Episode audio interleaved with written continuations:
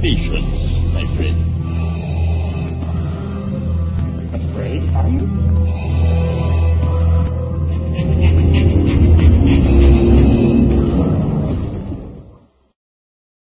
This station is being brought to you via Nullsoft Shoutcast streaming technology. For more information, visit shoutcast, shoutcast.com. Hi, everybody. This is Josh from TheForce.net. When you get online, be sure to stop by the number one fan site for Star Wars for your daily dose. Our Star Wars news is updated literally a dozen times a day. We cover everything from the upcoming Episode 3 to the latest video games and collecting news. If it's connected to Star Wars, you'll find it on TFN. Post your thoughts about Star Wars, react to the latest news in the Jedi Council forums. Over 10,000 posts a day. Stop by our side of the internet, theforce.net, for your daily dose of Star Wars. StarWarsFanWorks.com, the home of Star Wars fan audio on the internet. It's your home for Star Wars fan audio genre news, a comprehensive catalog of fan-made Star Wars radio shows, parody tales, and serious audio dramas. With behind-the-scenes features, a message board, reviews, tutorials, convention coverage, an internet movie database style directory of the entire Star Wars fan audio community, and the only fan audio community recognized Star Wars Fan Audio Academy Awards held each year. StarWarsFanWorks.com. Fandom has a whole new sound.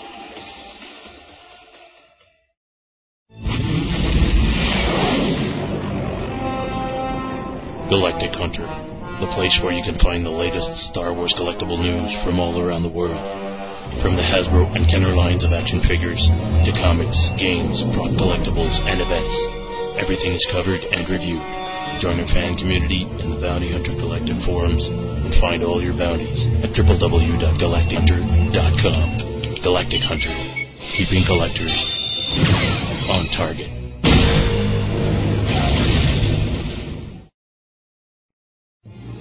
Legends Action Figures, the place for Star Wars figures and collectibles in Canada. Visit our website and compare our prices. We've got customers from all around the world and the best service around.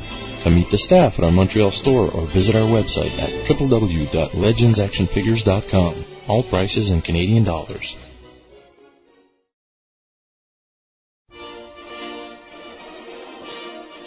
Star Wars en Direct is brought to you by SimpleNet. With SimpleNet, obtain a low-cost advertising for your company or quite simply, a space to put your personal website online. Join us at www.simple-net.ca.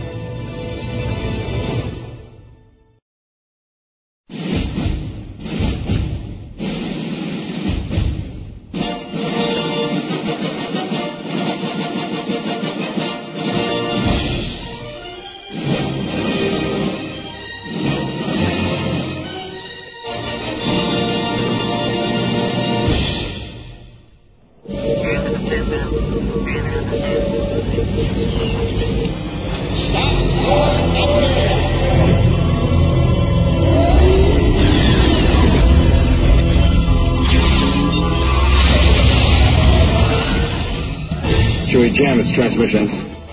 Communications disruption can mean only one thing. Here they come.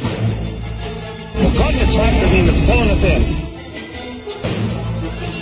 You may fire when ready. Commence primary ignition.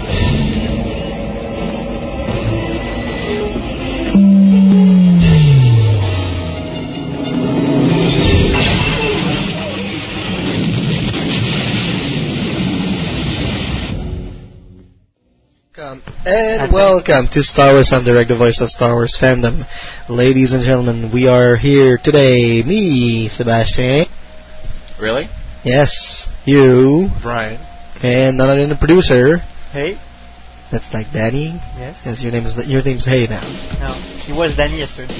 Yeah, yeah. Daddy yesterday, Gordon said, Daddy, what do you want? that was really funny. I was like, well, you know, what I'm trying to say is... I'm not really Danny. Sir, you're not really like the Jean Coutu ad? If you're not really... The, the oh, guy- the Shakutu thing. it's like, yes, sir. You see, I got like something in my throat, and you have to see it. It's an ad on TV, and I I'm don't want to explain it because we have no time for this. Because tonight, ladies and gentlemen, we're actually interviewing none other than the creative Prince Xizor, Yeah. Steve Perry. And of Black Sun and It's touching sensations. Okay. Uh, station ID liner. It's like, welcome to Star Wars en Direct, isn't it? The voice of Star Wars fandom, yeah. Sorry, ladies and gentlemen, we are very, very, very tired because we just had like a very nice An unexpected Weekend. nice Yeah. weekend. yes. Some, up. some of you, I think Zeltex was there when we were live from the convention. Yes, I think Zaltek showed up like, like yesterday. So, um, what are we going to be talking about today, guy? About Revenge of the Sith teaser trailer Uh-huh. and Uh-huh. the teaser poster, No, or not? we No, talked about we it talked on the about it last, time. Yeah. So On the no Frenches po- was because it That's it. No point talking about it again. Been there, done that. Didn't get a T-shirt because I didn't want it. And of course, we'll be interviewing Steve Perry later in the show. Of course, we'll have the usual Hyperspace segment, the Star Wars miscellaneous news. Did you came up with a new name now for that? No. No, so but not. you know, you know the reason why you didn't get the T-shirt Why? because you don't live in the states, and they only offer it through Star Wars Shop. That's probably it. You know, I couldn't. I couldn't handle like reason. custom and shipping and handling charges.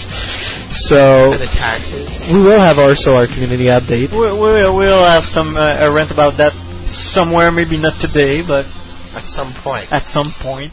before Christmas, before people do their Christmas shopping on Yeah, probably on the next show. And now my friend Kit Fistel is going to tell you how you can contact us. You can reach us by email by emailing the address star studio at swendirect.com. You can contact us by MSN Messenger by adding the user swendirect dot at hotmail.com. Wow, man, getting you laid. I That's shut not doing you good. Um, What the hell is that? it's the Uh, light. it's No, the no, light. but the, the, It's the the light. Oh, okay. I get it now. Okay. So where Can were I you? go back to it? Yeah, Right. If you go to our website, which is www.swendirect.com, you will get links to the chat room, which you can join us right now in. You get web, the uh, link to a webcam. We also have a special webcam page for the people in the chat. This Yeah. was made for, uh, for this weekend's convention. yeah. And uh, we're actually broadcasting tonight with the Star Wars en Direct cam and what is right now the mouse cam. it's sexy. and we see your Revenge of the Sith. T-shirt. Yes. And then we also have a news group that you can join on the website. A mailing list. Mailing list. So, that's it. There you go. So of course, Uh, uh, we don't forget to send us your telephone numbers by email so we can call you. or by, or mes- by MSN. MSN Messenger. Like people like Zeltec that we know actually have MSN Messenger, they can actually contact us and say, "I, I want to do my report tonight because I went at this really cool convention. I've got stuff to say," and we're going to be calling you guys. And uh, you're you're gonna. Watch the. Uh, This is really disturbing. And uh, yeah, it's a, just folks, don't uh, don't worry too much about stuff like us going off the air for a few minutes because we're still experiencing with the uh, new on the road equipment. This weekend it served us really well. There was really no problem. So uh, it, it looks like the the writing on like the field, past the the, the, the, the ten yard line. and uh, yeah, that's it. Of course, uh, if something happens, stay on the air. We'll be right back. And um, right now, we're actually going to review like a very nice movie called The Incredibles. Yes. Go ahead, Sebastian. Well, I have to start first. Yes, we do. Okay, I worked I have to have something to beat. I worked like for 34 hours straight, and then I decided, hey, what the hell? I'm still gonna go see the Star Wars trailer, and you know that movie, The Incredibles. Afterward, who cares if I fall asleep? It, it's not gonna be that bad of a deal. Well, I got out of the movie with really, really wet eyes because I just couldn't close them all the way through. It was such a funny and hilarious movie. One of Pixar's best, Best, uh, work thus far, and uh, I I just loved it. Yeah. It was all the the story was great, uh, the context was great, the characters were great, and uh, hopefully uh, in a couple of months I'll be just as fit as Mr. Mr. Incredible. Mm. Fifteen years later. No, like after he trained. no, again, wha- what's the story? later. The basic story. Well, the story is that you've got a whole bunch of superheroes running around saving the day, keeping the world, the city, the state, the country, whatever, safe. One day, Mr. Incredible saved someone who jumped off a building and tried to kill himself. Well, saving him, he broke his neck. And he sued. And he sued Mr. Incredible, which was represented by the government. And then all the people that were in the train, one of the trains that he had to save, sued him as well. So the government had to take the superheroes out of Commit, uh, out, out commission. of commission, and they all go into like the Witness Protection Agency. Yeah. Um, With new identity. exactly, and new jobs. And so when you meet Mr. Incredible 15 years later, he's working in a dead-end job in An insurance, an uh, insurance company where he can't help anyone. Where he has to refuse people on a daily basis. So, it's at this point, He's going out on bowling on, night. On, on bowling night, they, he goes out with one of his old friends, Yeah. Frozen. Frozone, who is Sam Jackson, Yeah. Yeah. Who's And he goes wonderfully. Yeah. And so they they they go out and they save the day, you know, By listening to police Listen, scanner. please scanner. So one day, Mr. Incredible, when he gets he's brought to his boss's office, and his boss he's talking with his boss, and he knows he's about to get fired. He sees out of the window that some guy is getting mugged. So he's like, "I'll be right back. I'm just gonna go help him." But his boss tells him, says, "No, sit down," and treats him like a dog. Anyway, he throws him through a few walls. Half a dozen. Get maybe? fired. Yeah. He gets fired. But he doesn't tell his wife. Who, is also a superhero. also a superhero. And then you get to meet his kids, who is he has uh, a daughter. Okay, Yeah. now daughter they, Violet. they basically think Fantastic Four Yeah. Exactly. with a mix between Justice League of America and Yeah. yeah. Yeah. So Mr. Incredible they're is super strong. Yeah. Elast- uh, his wife Elastigirl Yeah. is like Mr. Incredible, uh, or Mr. Mr. Fantastic. Yeah, he's Richard Green. Yeah, Richard Reed Richards. Got the young boy with He's like, Flash. like the Flash. Yeah. He's called Dash, Dash. uh, and Violet is uh, the Invisible Girl. Yeah. And their son, There's their, a the, baby. Jack Jack. Yeah, I know. I don't know what his powers are exactly. He looks like everything. yeah, you know? he's like a He can he's become steel, uh, a monster, or Yeah. we just see at the end of the movie. Anyway, so He gets so a secret. he gets he gets recruited into fighting this big monster, this big Yeah. robot, and he does, and he gets money, and everything's perfect. And he goes to get his suit redesigned, and he's all happy. He goes back for another assignment, but he doesn't know. but he doesn't know that it's a trap. yeah. Set by one of his, by a fan Former his, fan? a former fan who's gone psychopath and Yeah. he's designing weapons. So he's He's using. Mr. Incredible to test his weapon. Yes, and he's killed a bunch of different superheroes in Yeah. the process. Anyway, turns out that Elastigirl goes to save him with her kids, and they they beat him. Um, and Frozone comes in, and it's just like, Help them, yeah. and at the end they resume their, they become the new the Credibles team, hmm and they fight crime. Yeah. That's about it. The and there's return of the superhero. and there's a cool scene like a, uh, a pursuit in the in the woods. It's like the speeder bike chase in, in New Hope. Yeah. You know the, the same camera angles and you go under a log. The same. Uh, The same way. Which is bent the same way Yeah. at the same angle. But the best reference for me, personally, was at the end. The excavator. the excavator. At the end, end, end, end, end, when they're just coming out of the, the track field meet, and they're in the parking lot, and the big machine comes out of the ground, and I am the excavator, blah, blah, blah. That's directly from Fantastic Four. Oh. The Mole Man.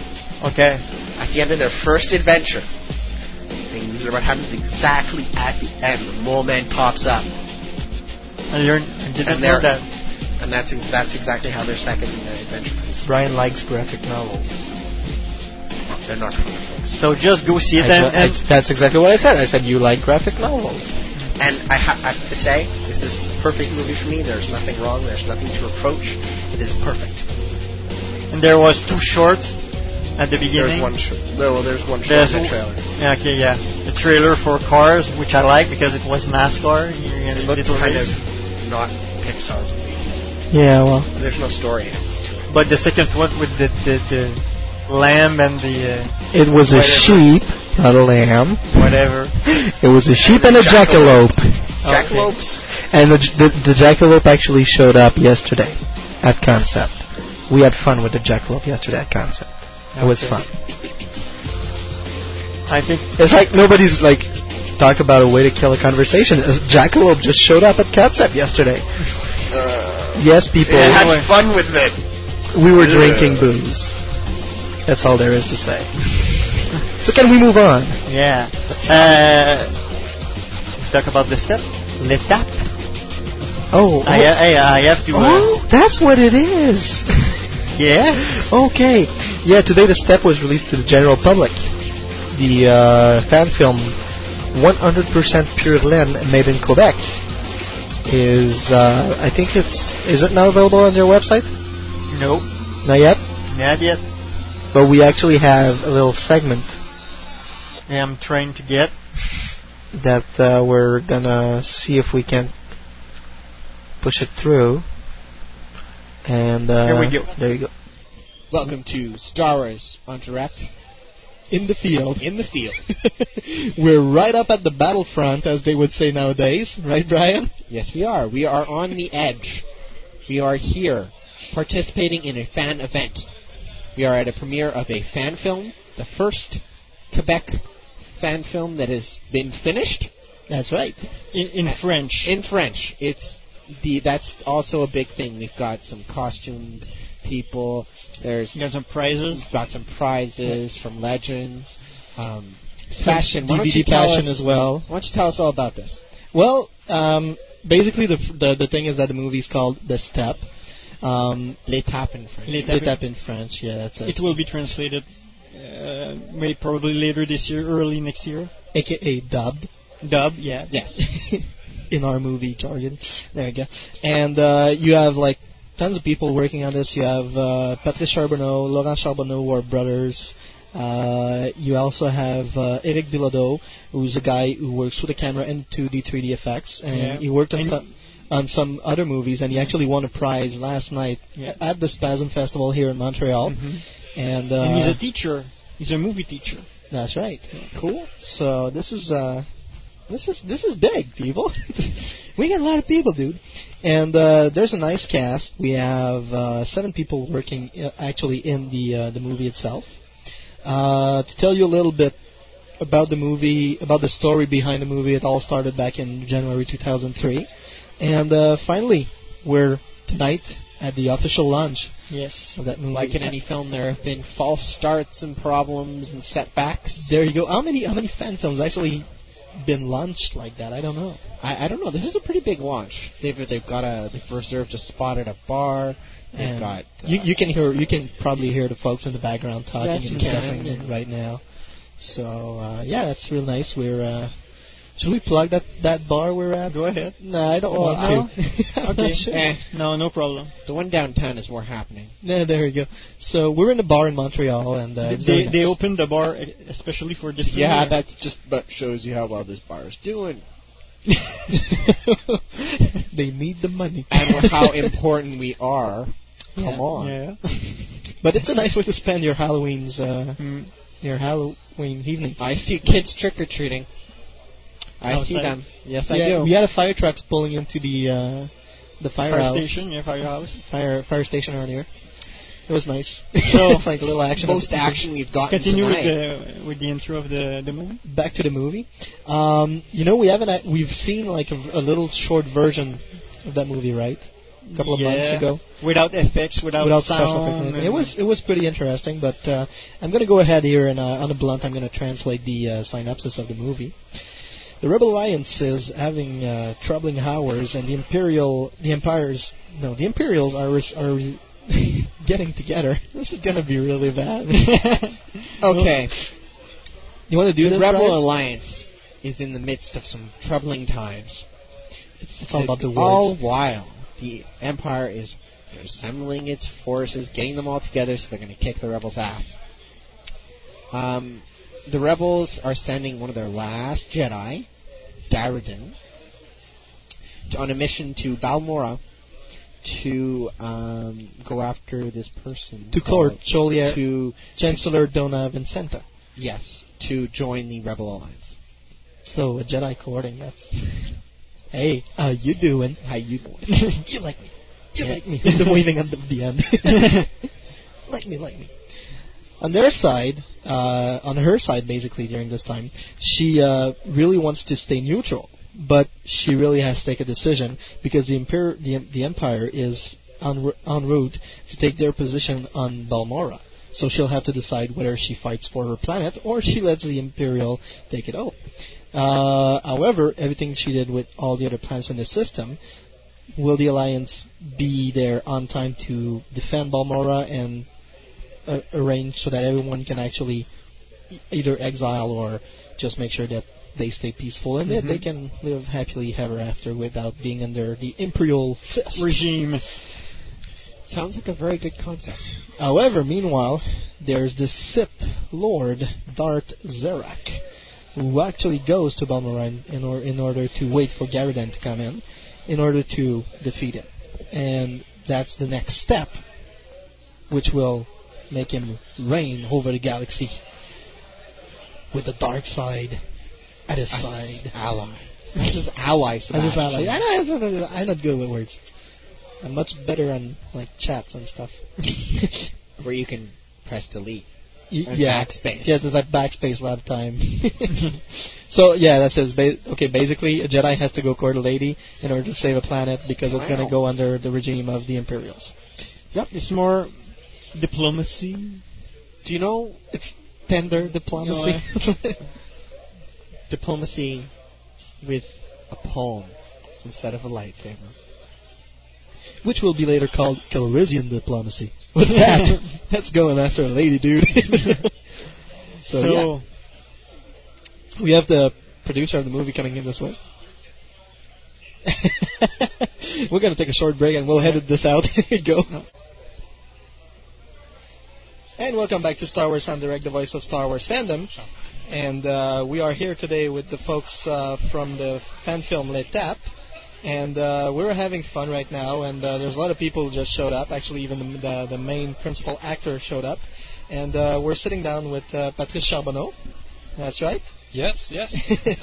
and uh, we're actually going to ask him a few questions about the, the, the, the movie. So the movie's called The Step, and uh, today we're launching it. So uh, what's uh, what brought you to this day uh, of uh, the movie?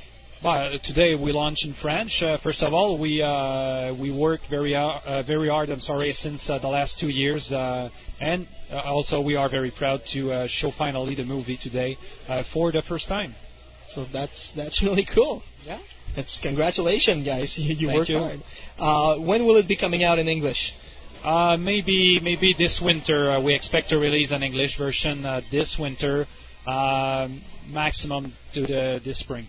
Will it be dubbed? Uh, yes, yes, of course. Very good.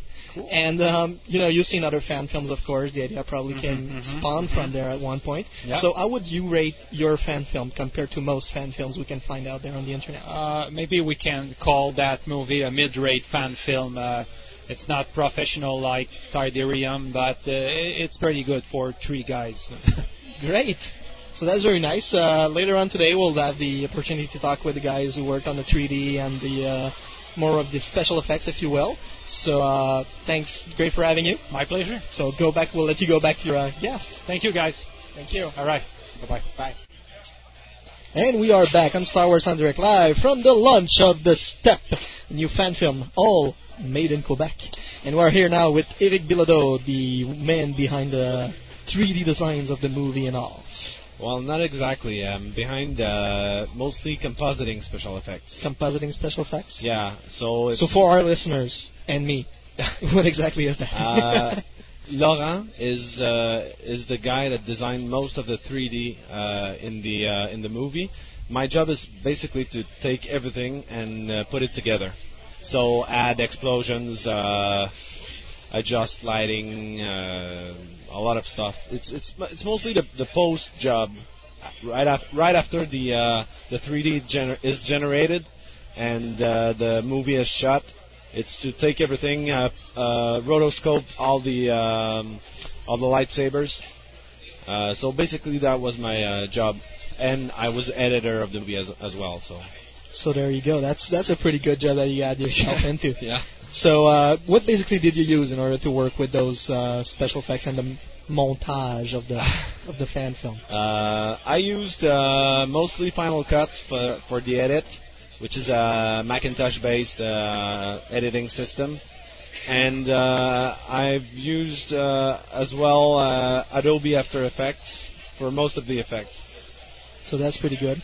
Brian, anything to add? You didn't use Shake? No, I didn't. Um, Shake is a bit more complicated. Um, I know Shake because I I, I'm, a, I'm a, I teach uh, special effects in college, and Shake is one of the, the, the program that I teach. But After Effects is uh, is easier to work with uh, when you're in, on a very very tight schedule, and I can work on my uh, portable computer and. Uh, Shake needs a, a much better computer to be really uh, eff- effective. So Something like a G5 from Apple. yeah, I have one at home, but There I, I go. couldn't bring it uh, because we uh, we did a lot of the the edit, uh, what was needed to uh, to finish the movie here with my uh, whoop, okay with my portable computer. So Any upcoming projects? yeah, I'm working on a personal fan film as well, uh, which is called Ortega. Um, but uh, basically, I'm I'm uh, working on the models. I don't use much 3D myself. I use real models, so uh, I'm working on them. I'm working on Throne's fleet. So uh, a lot of the work is already done, but we're not ready to start really start the po- the pre-production yet. Okay. Okay. And uh, about you know about that movie Ortega will we be able to talk about it later on uh, in the couple of years? Yeah, sure, Sure. sure.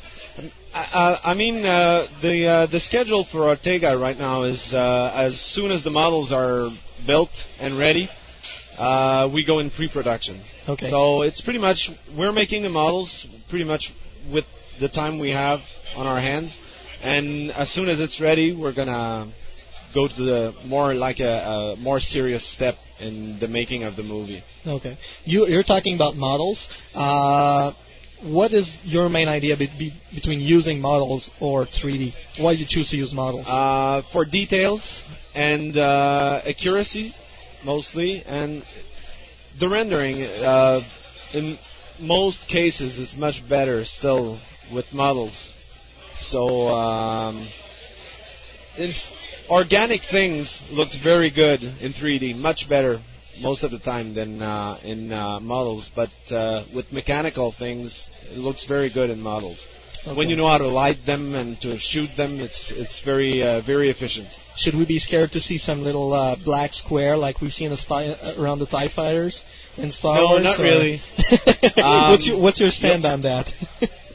Those little black squares in Star Well, Wars. uh, the um, the cash they made uh, in the old Star Wars were mostly they were pioneers in these techniques, and uh, there was a lot of stuff that probably they could have done better nowadays, but. Uh, they work with what it's they not have. a problem. Yeah, exactly. It's go. not a problem nowadays, but uh, they shot with uh, film and uh, with very very old techniques, and they were pretty much testing stuff that was not really used in the business yet. So I think most of the problem come from that because uh, nowadays doing these things is pretty easy, really. There you go. Well, thank you very much for being with us. No uh, we're about to see two movies before we actually see the premiere of the Yeah, step. two of my movies actually. So that's great. Congratulations for uh, winning the Spasm, I believe. Yeah, was, yeah, uh, thanks. And uh, there you go. So, uh, ladies and gentlemen, we'll be back later on with more uh, come with comeback from the fans. So there you go.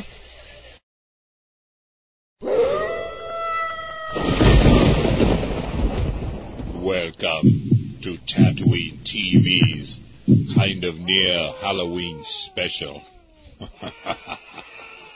this episode is scarier than any episode Tatooine TV has ever produced.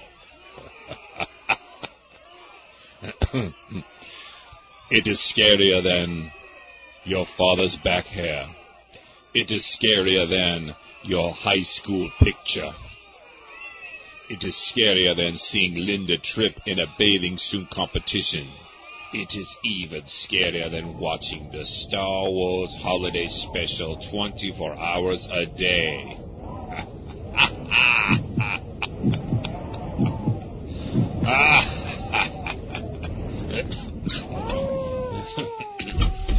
and now, what you've been waiting for. Tatooine. TV. Please, hold your friends' hands if you get scared. Warning. The following audio production is proved to be scary, frightening, even a little creepy. Proceed with caution.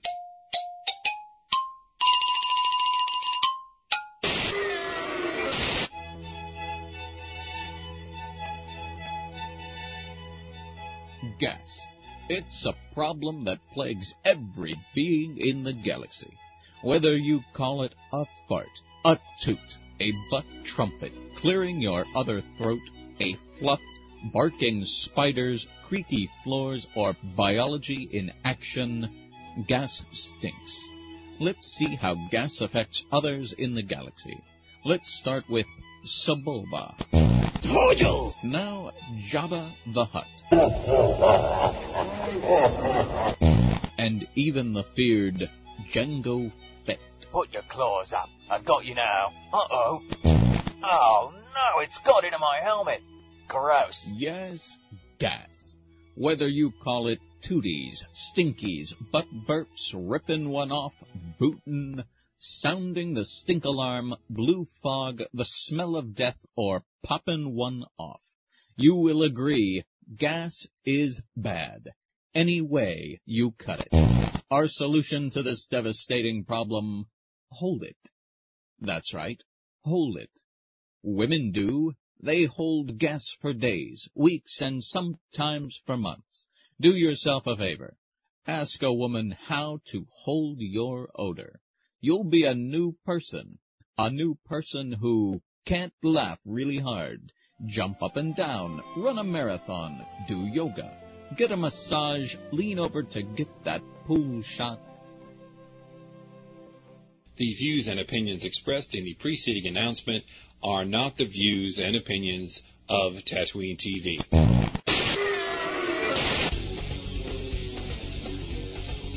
Have you ever wanted to fit in? Be a part of the cool crowd? Have you ever looked at a tongue ring and said, hey, that would make my life complete, but I don't have the time or money to do it? Let Jar Jar's Pierce It Quick Piercing Parlor take all those worries away. There are many locations throughout Tatooine, and we're running a special. One piercing is 200 credits, but if you bring your mom, it's only 10 credits each. If you're worried about any health related issues or any kind of problems with the piercing, let Jar Jar relieve you. That's right, Jar Jar has designed a special Pierce It Quick piercing machine just for you. It's so easy to step up to it and stick your tongue in the small slot. Most of the time, it pierces the tongue. Let's listen now as one of our customers are coming in and getting their tongue pierced. You may experience slight pain, fainting, and swelling for a few weeks after your piercing. But listen to some of our grateful customers. It is so fast and easy. As soon as the sun goes down, I'll be able to leave the house and sell my pants. Well, I love my tongue piercing. I'm a new woman. A new woman with a blue and purple tongue.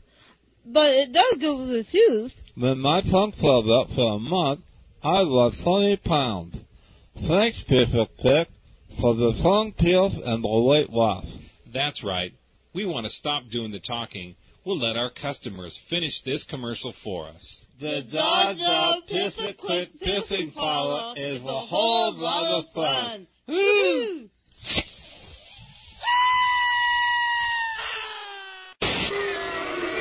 That was scary, wasn't it? This brings to the end of another Tatooine TV episode. We hope you haven't been frightened too much to listen next time to our next Tatooine TV. Goodbye and unpleasant dreams.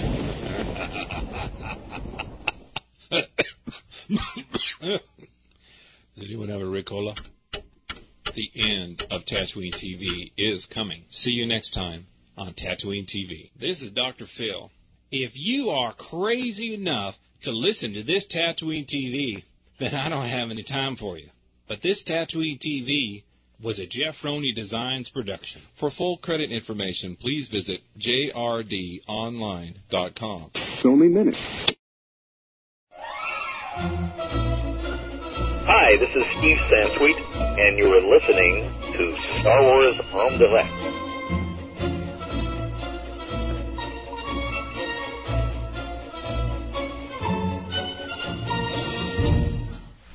And welcome back to Star Wars en Direct Voice of Star Wars Fandom.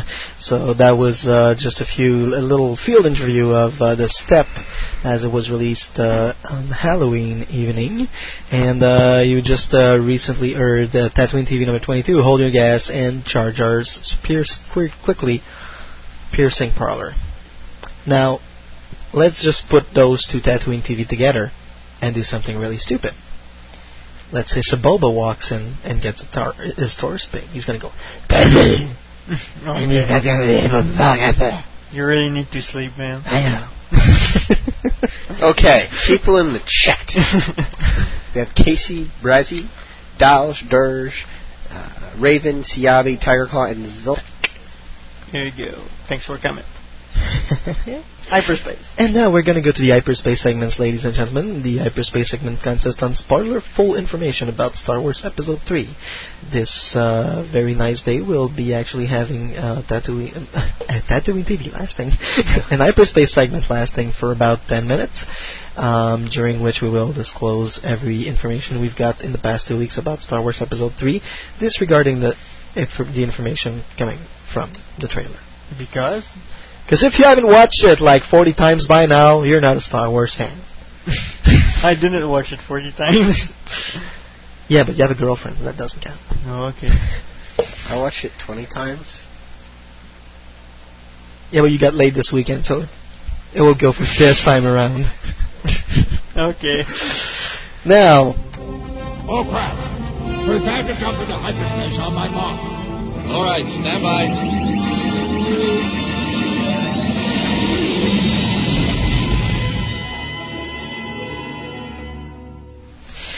And now, people, please remember that to talk about any spoiler in the actual first room of Star Wars on the chat room. Please go to my room one. If you are on any web forums that actually have spoiler allowed, please do go to these forums in particular. Don't go into unspoiled people forums and don't spoil them because they don't like to be spoiled, and it's okay not to be spoiled. Anyhow, Ki-Adi-Mundi will be killed aboard of Juggernaut when that said Juggernaut will be attacked. Let's Okay. reenact this. Boom. and it will be nice. That's all. Anakin will be getting late at the Galaxy Okay. Theater. What? Shut up. I heard it too. Anakin, Sex on the brain. Anakin will be getting late. We're getting late. late. He will be getting there. You will be late. He will be getting there late Okay.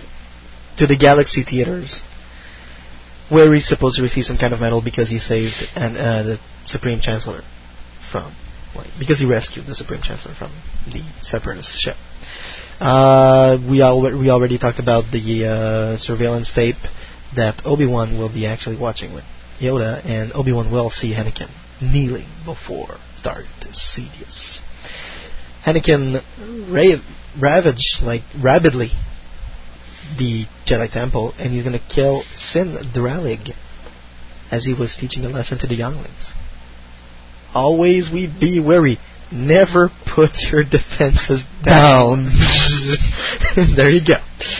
But they never get like a chance to actually put it into practice. Mhm.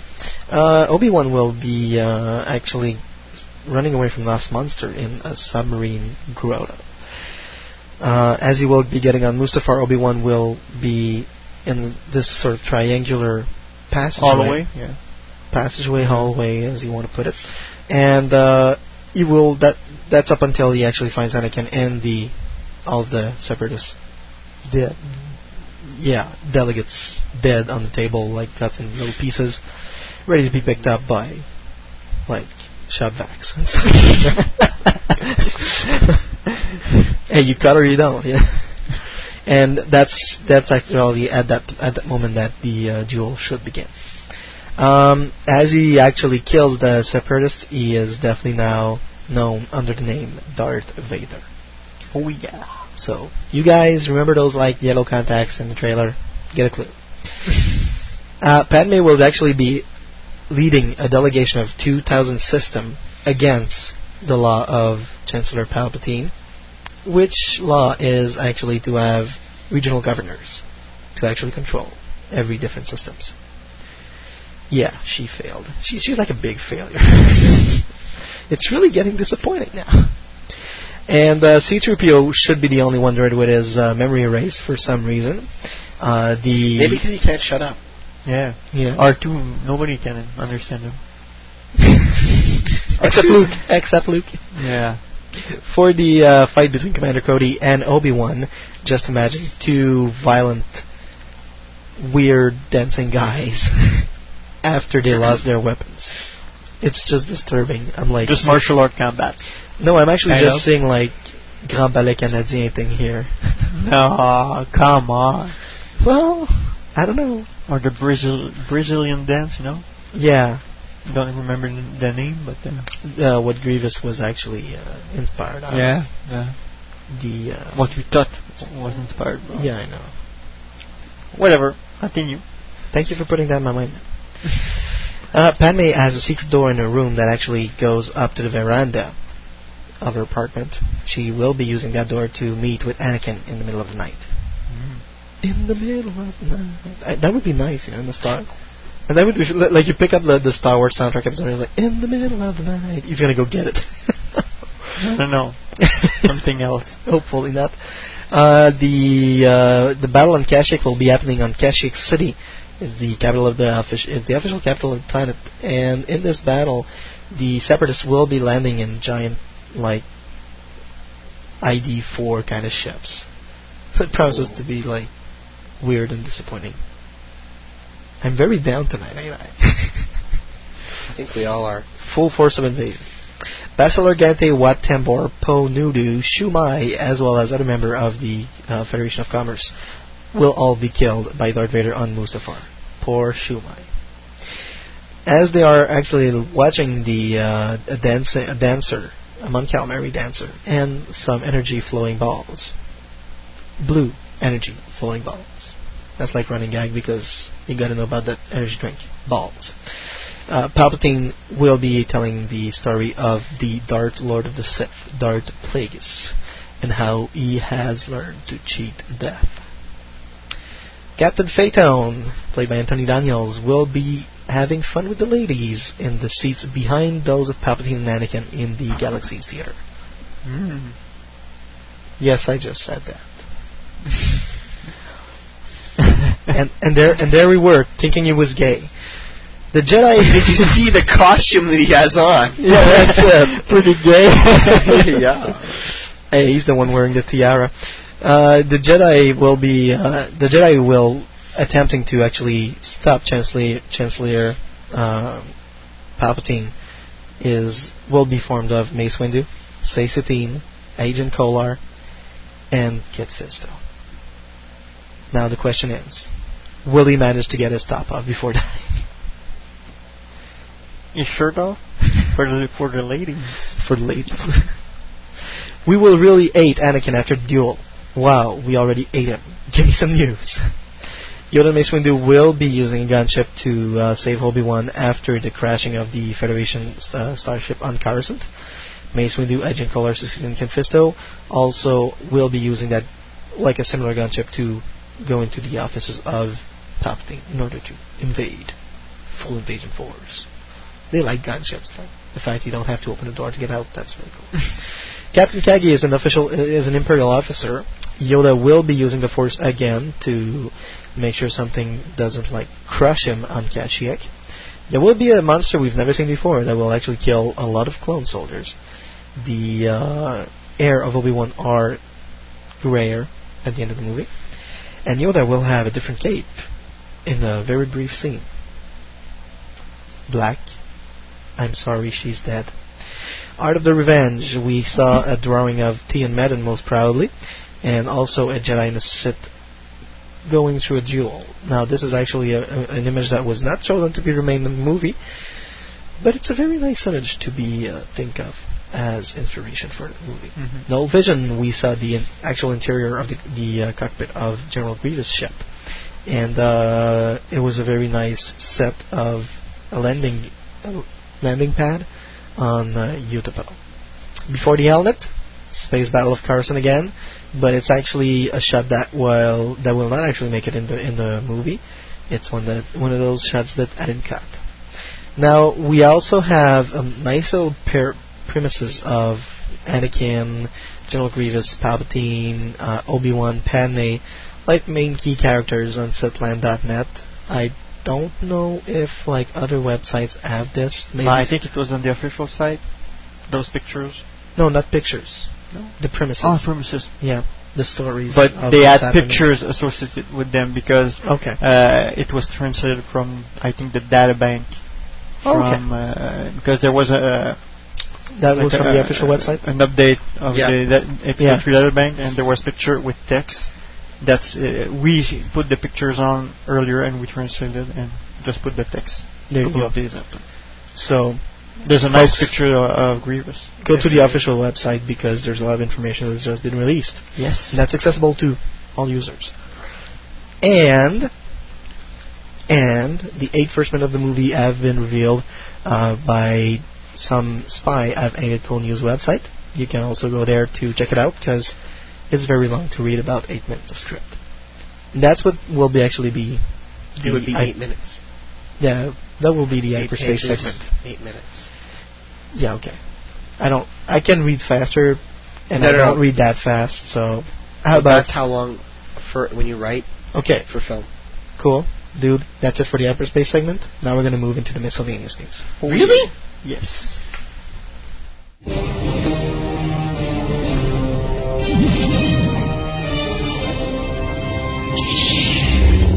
Master Fisto, trust your insight, we do.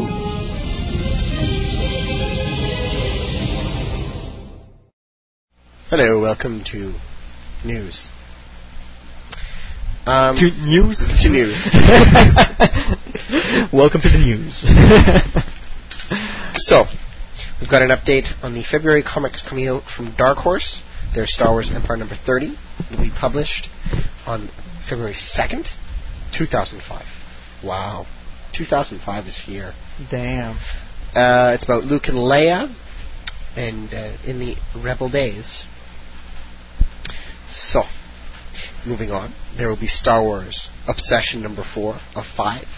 We'll follow uh, Obi Wan's hunt for the uh, Asajj Ventress, and it goes on. Mace Windu's in it, a bunch of Grievous uh, and Dooku, and everybody's in this one.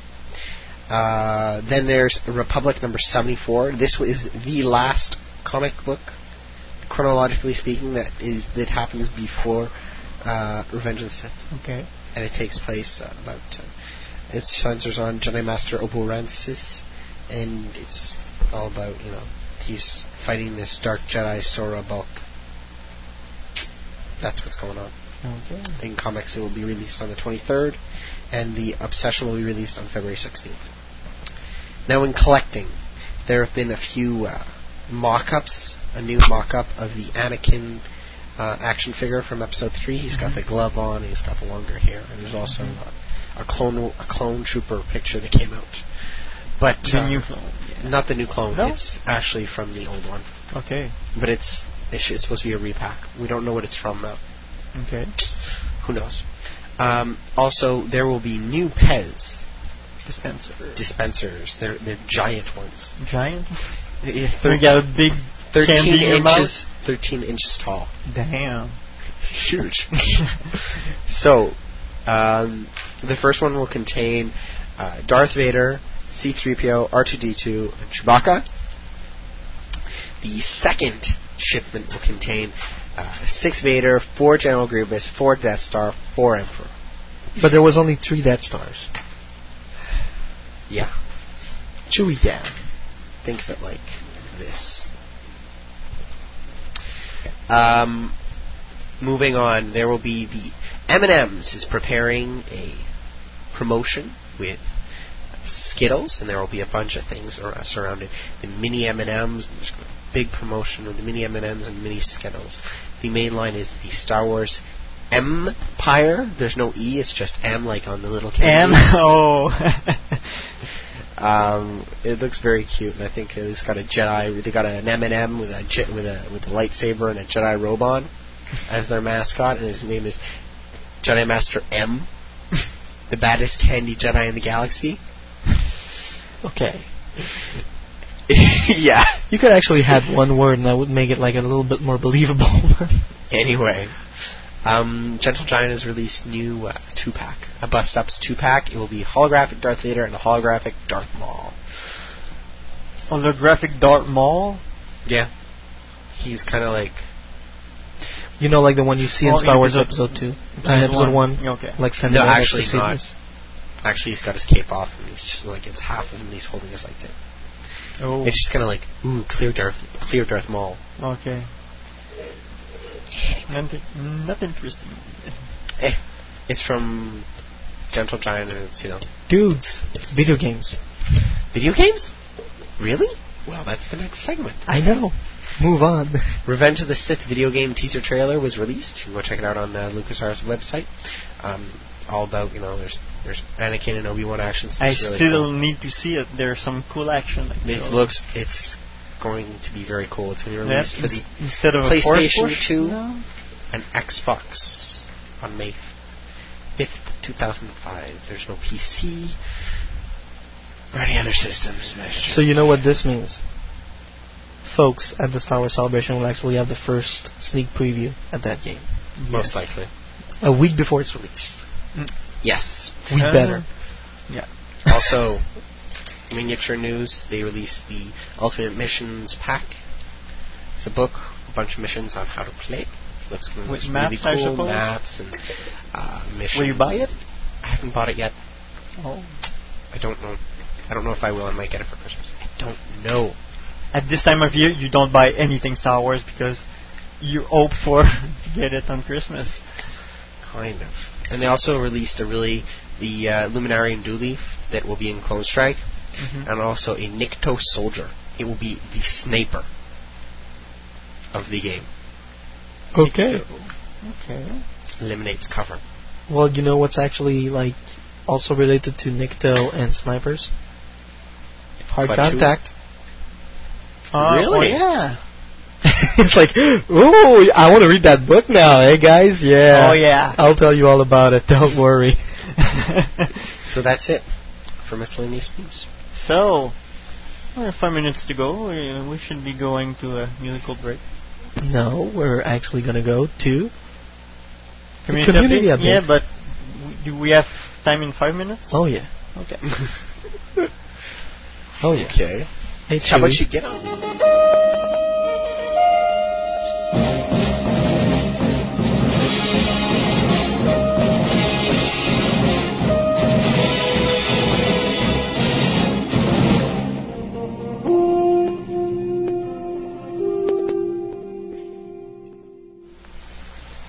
So, Yes. it, actually, there was like this convention that popped up out of nowhere on, on the TFN Con page about like this con in uh, UK, in Heathrow, UK, with Christopher Lee making Cool. an appearance. That's Cool. like Must be wow. costing a hell of a pounds. Like, actually, it's like it was 32 pounds uh, for one day ticket and 47 pounds for two day tickets. No, I was wondering That's to, to, to bring him in. Yeah, that will. Well, actually, he's from there, so. Yeah. Oh, okay. Anyhow, November 20th and 21st, we'll actually see the Super Mega Fest in uh, Framingham, Massachusetts. Super mega Fest. It's going to be a Super Mega Fest because Anthony Daniels and Kenny Baker are both attending at the same time, and Joe Corroney will be there as well. This is all happening in the Sheraton Framingham Hotel at 1657 Worcester Road, Framingham, Massachusetts. Hours are from Saturday 10:30 a.m. to 6 p.m., Sunday 10:30 a.m. to 5 p.m. And advance tickets older are admitted 5 to, at 9:30. And I don't think they will be on stage at the same time. I hope not, otherwise there might be blood spilled. Admission for two-day passes is $25, one-day pass is $15, and children age on ch- age 12 and under pay $6 per day.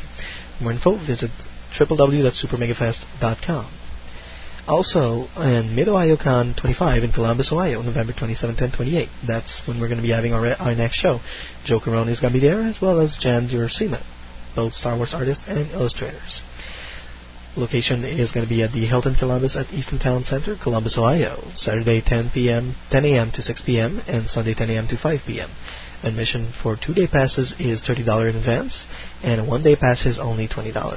Children age 8 and under are admitted free when accompanied by a paid adult. More information, you can visit www.midohiocon.com.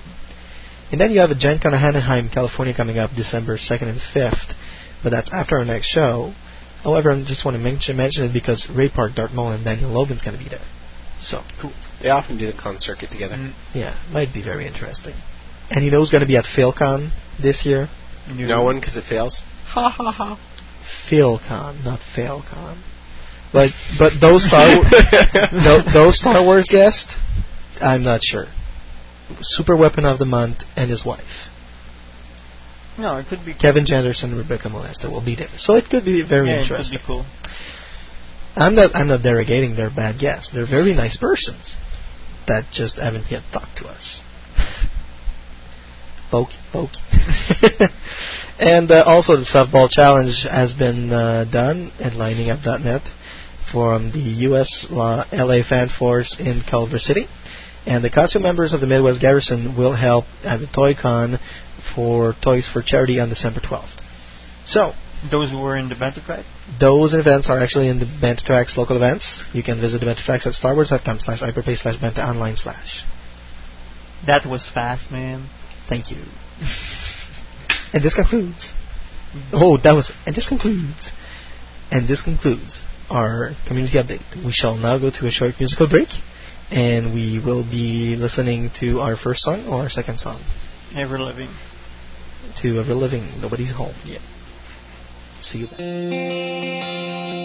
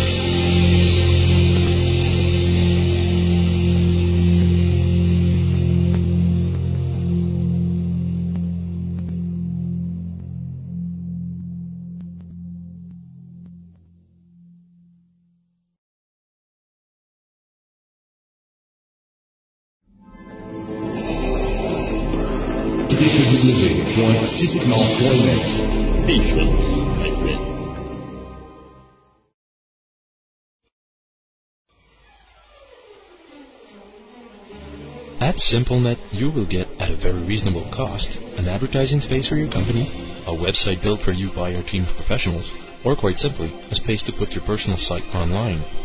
The online gamers are not forgotten.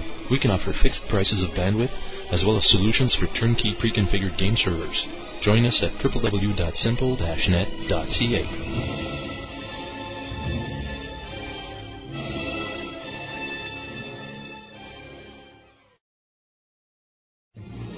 Legends Action Figures, the place for Star Wars figures and collectibles in Canada. Visit our website and compare our prices. We've got customers from all around the world and the best service around. Come meet the staff at our Montreal store or visit our website at www.legendsactionfigures.com. All prices in Canadian dollars.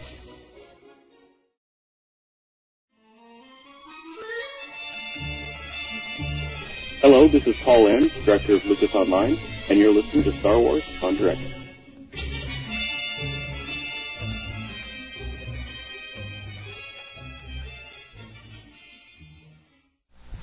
And welcome back to Star Wars en Direct, the voice of Star Wars fandom. Uh, we are now with our friend Steve Perry on the line with us, the author of the very nice, uh, uh, I was going to say, novels. That's what I was looking for. Uh, Shadow of the Empire, and he's the co-author of MedStar. So welcome to the show, Steve. Hi, great to be here. Sorry for the technical difficulties that delayed this interview. That's that's how it goes when you live in live on the on the edge. That's exactly it. and um, right now we're actually going to jump just straight into it. Tell us a little bit about yourself and how did you actually become a writer, and what actually led you to becoming a Star Wars writer. Well, I I became a writer to impress my 11th grade English teacher Mary Ann Brown, who was drop dead gorgeous. I was a small, shrimpy little pimply faced geek, and I had nothing to impress her with, so I wrote this short story, a science fiction short story. She was mightily impressed, and I thought, wow, this is so cool. so that's that's sort of how I got into writing. It, it, there was this power here when this this woman woman was you know was was actually looking at something I did and approving of it. And then I, I decided, well, someday when I have time, I'll be a writer. And then I went off and did other things. And one day looked up and realized I was getting older and I wasn't going to have any more time. So I started writing my lunch hour and late at night and whenever I could could find some spare time and sold a few stories and began to get into it. And so that's that's sort of how I got into the business, into the science fiction business. The way I got to Star Wars uh, uh, kind of convoluted, but the, the simple version is is that I used to take my son to a comic book store near my house, where the man behind the counter is a very tall fellow named Mike Richardson. Um, later on, he started a comic book company called Dark Horse. Oh. And he remembered me coming in that I was a writer, and he asked me if I would be interested in doing novelizations of the Aliens movies that they they had the right to do graphic novels on. And I said, sure, it sounds like fun. So I I did some of those, and they did pretty well. And as a result, the people who did the novelizations, published the novelization, Bantam, saw that I could write and and, and um, asked me if I was interested in doing a movie novelization, which which I did. It was of a movie called The Mask. Mm-hmm. And so the the editor of that was was in a big hurry and he needed it very quickly and I was able to do it for him quickly and so he said, Well oh, I owe you a favor, how about would you like to write a Star Wars book? And I said, Sure. Why not? Job. I said, as long as I don't have to do too much work. he said, oh no, no, we're looking for a, a, a book that's somewhere between, you know, some of the early movies, actually some of the later movies, but you know, in terms of the, the not the chronology, but the when they actually came out. I said, Mhm. oh sure, I'd love to do that. So that's that's how I wound up doing it.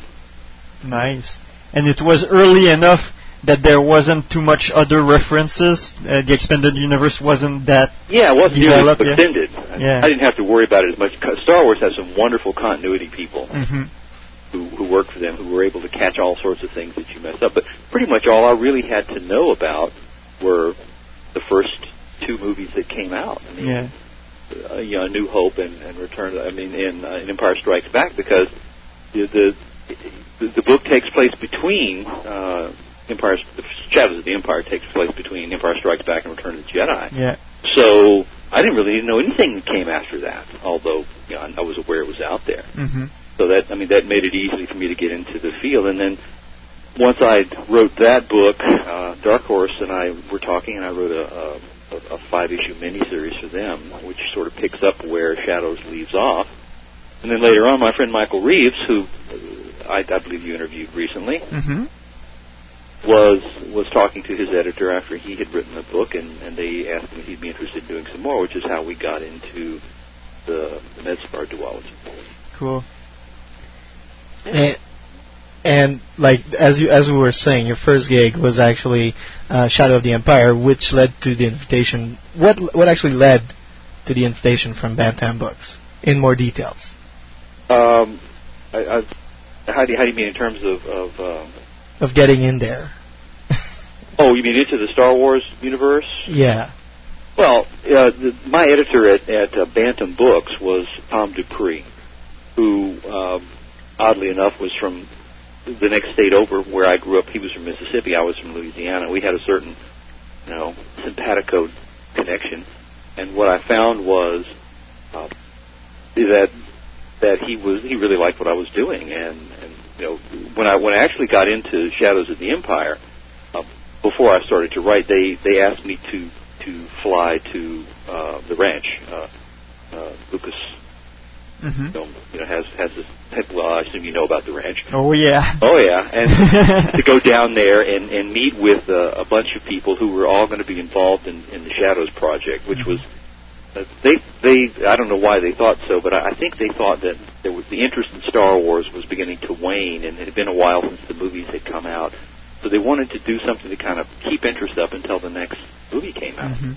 So Shadows of the Empire was that project, and it was their first attempt at doing a big multimedia project that didn't have a movie connected to it.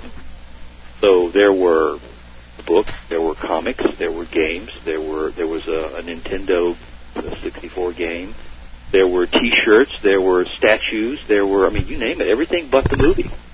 So when I went to the ranch, I sat down at, at a table with a bunch of people, and I said, "Okay, let's." We, we we just sat around and said, "Okay, so so what are we going to do?" And everybody had ideas, and I took notes. We we wrote. I wrote up several pages of notes at the meeting. Um, uh, no one was there connected to it except George Lucas, who just happened to be out of town on the day that I came.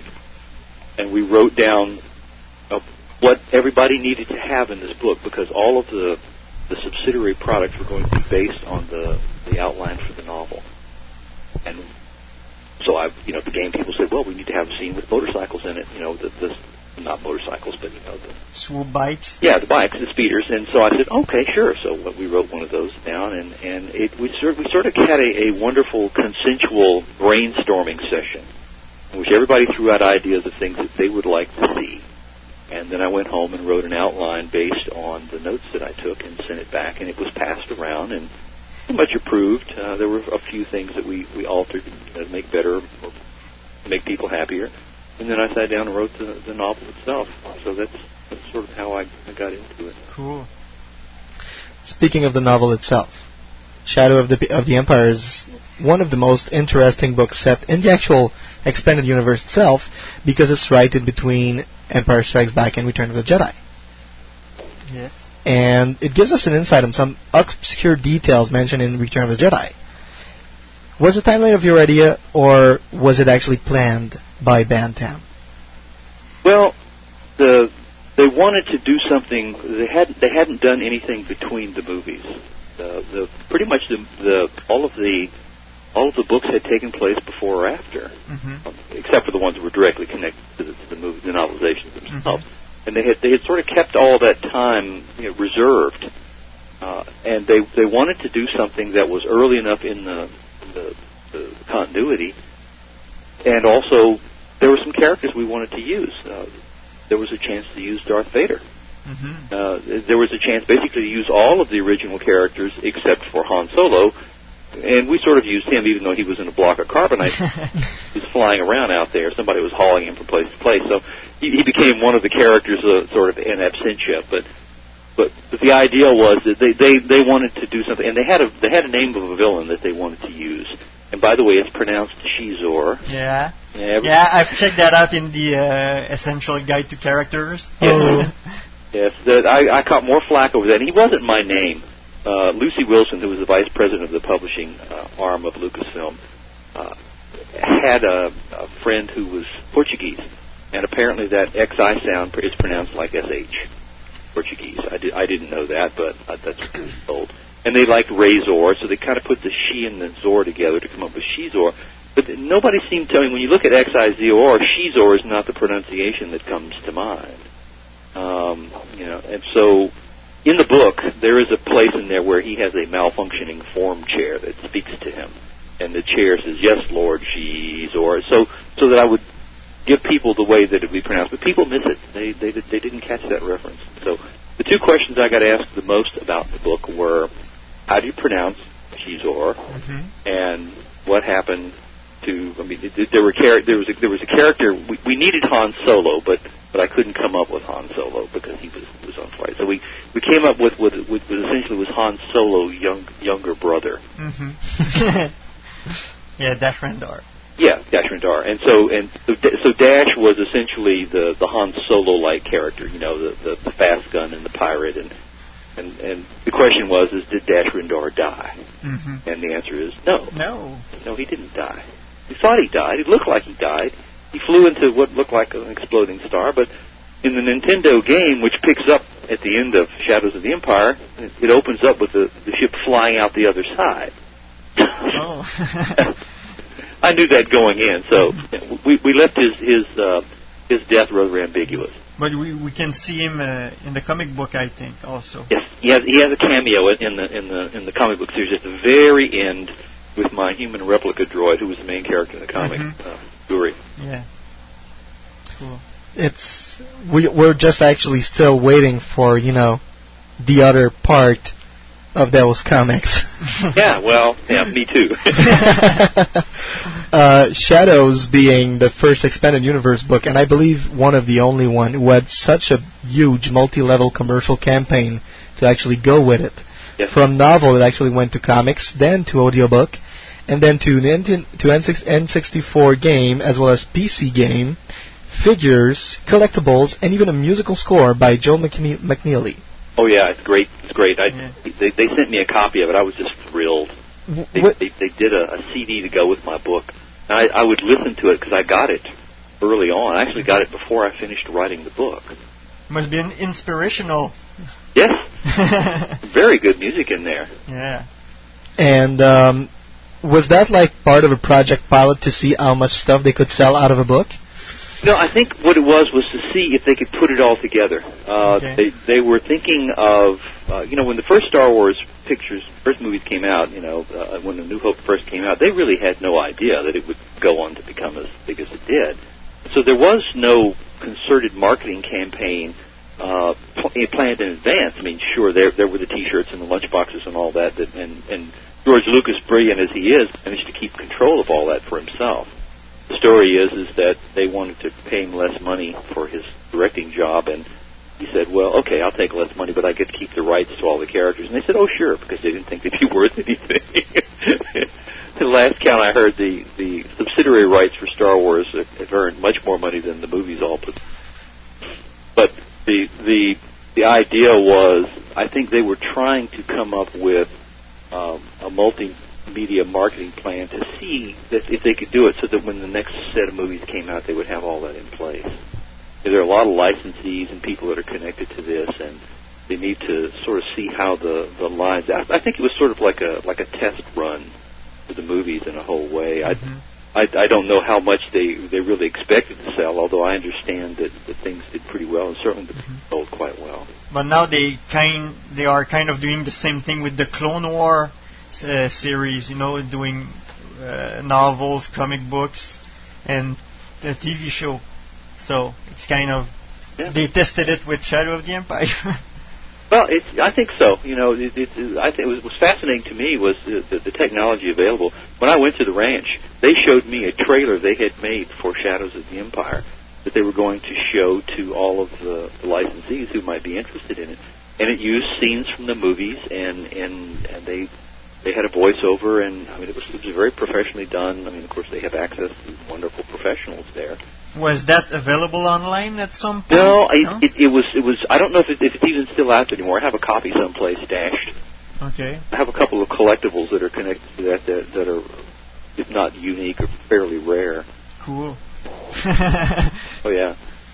and um, it's you know we will actually we, we might as well ask some folks at hyperspace to actually try and see if we could actually get that video online sometime in the near time in the near future.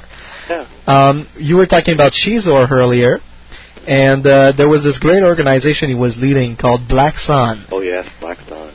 and it was used and reused by many following of your fellow authors.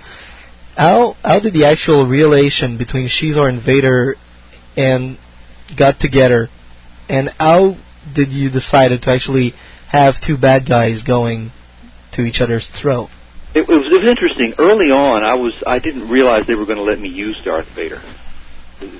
They came up with the name Xizor, and they had actually done some sketches. Of, they wanted a kind of a reptilian character, but they didn't really know much about him.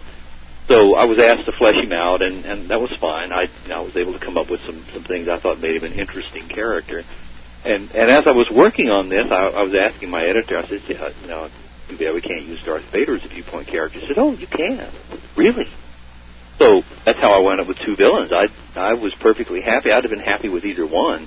So then we had two villains, and I, and uh, then I had the responsibility was not to make Xizor somebody who was a pushover. Mm-hmm. He had to be able to run with Vader at least on some level. And I thought, well, having a lot of personal power, uh, insofar as having these these pheromones that he could use to affect people's moods, Mm-hmm. that was that was an idea that I thought might work. And I also thought that if he ran a big underground organization, underworld organization, which I sort of saw as a cross between the the yakuza and the mafia. Mm-hmm. Um, the, the, we Reeves and I had actually written a book some years before in which we thought Black Sun would have been such a great, cool title for the mafia.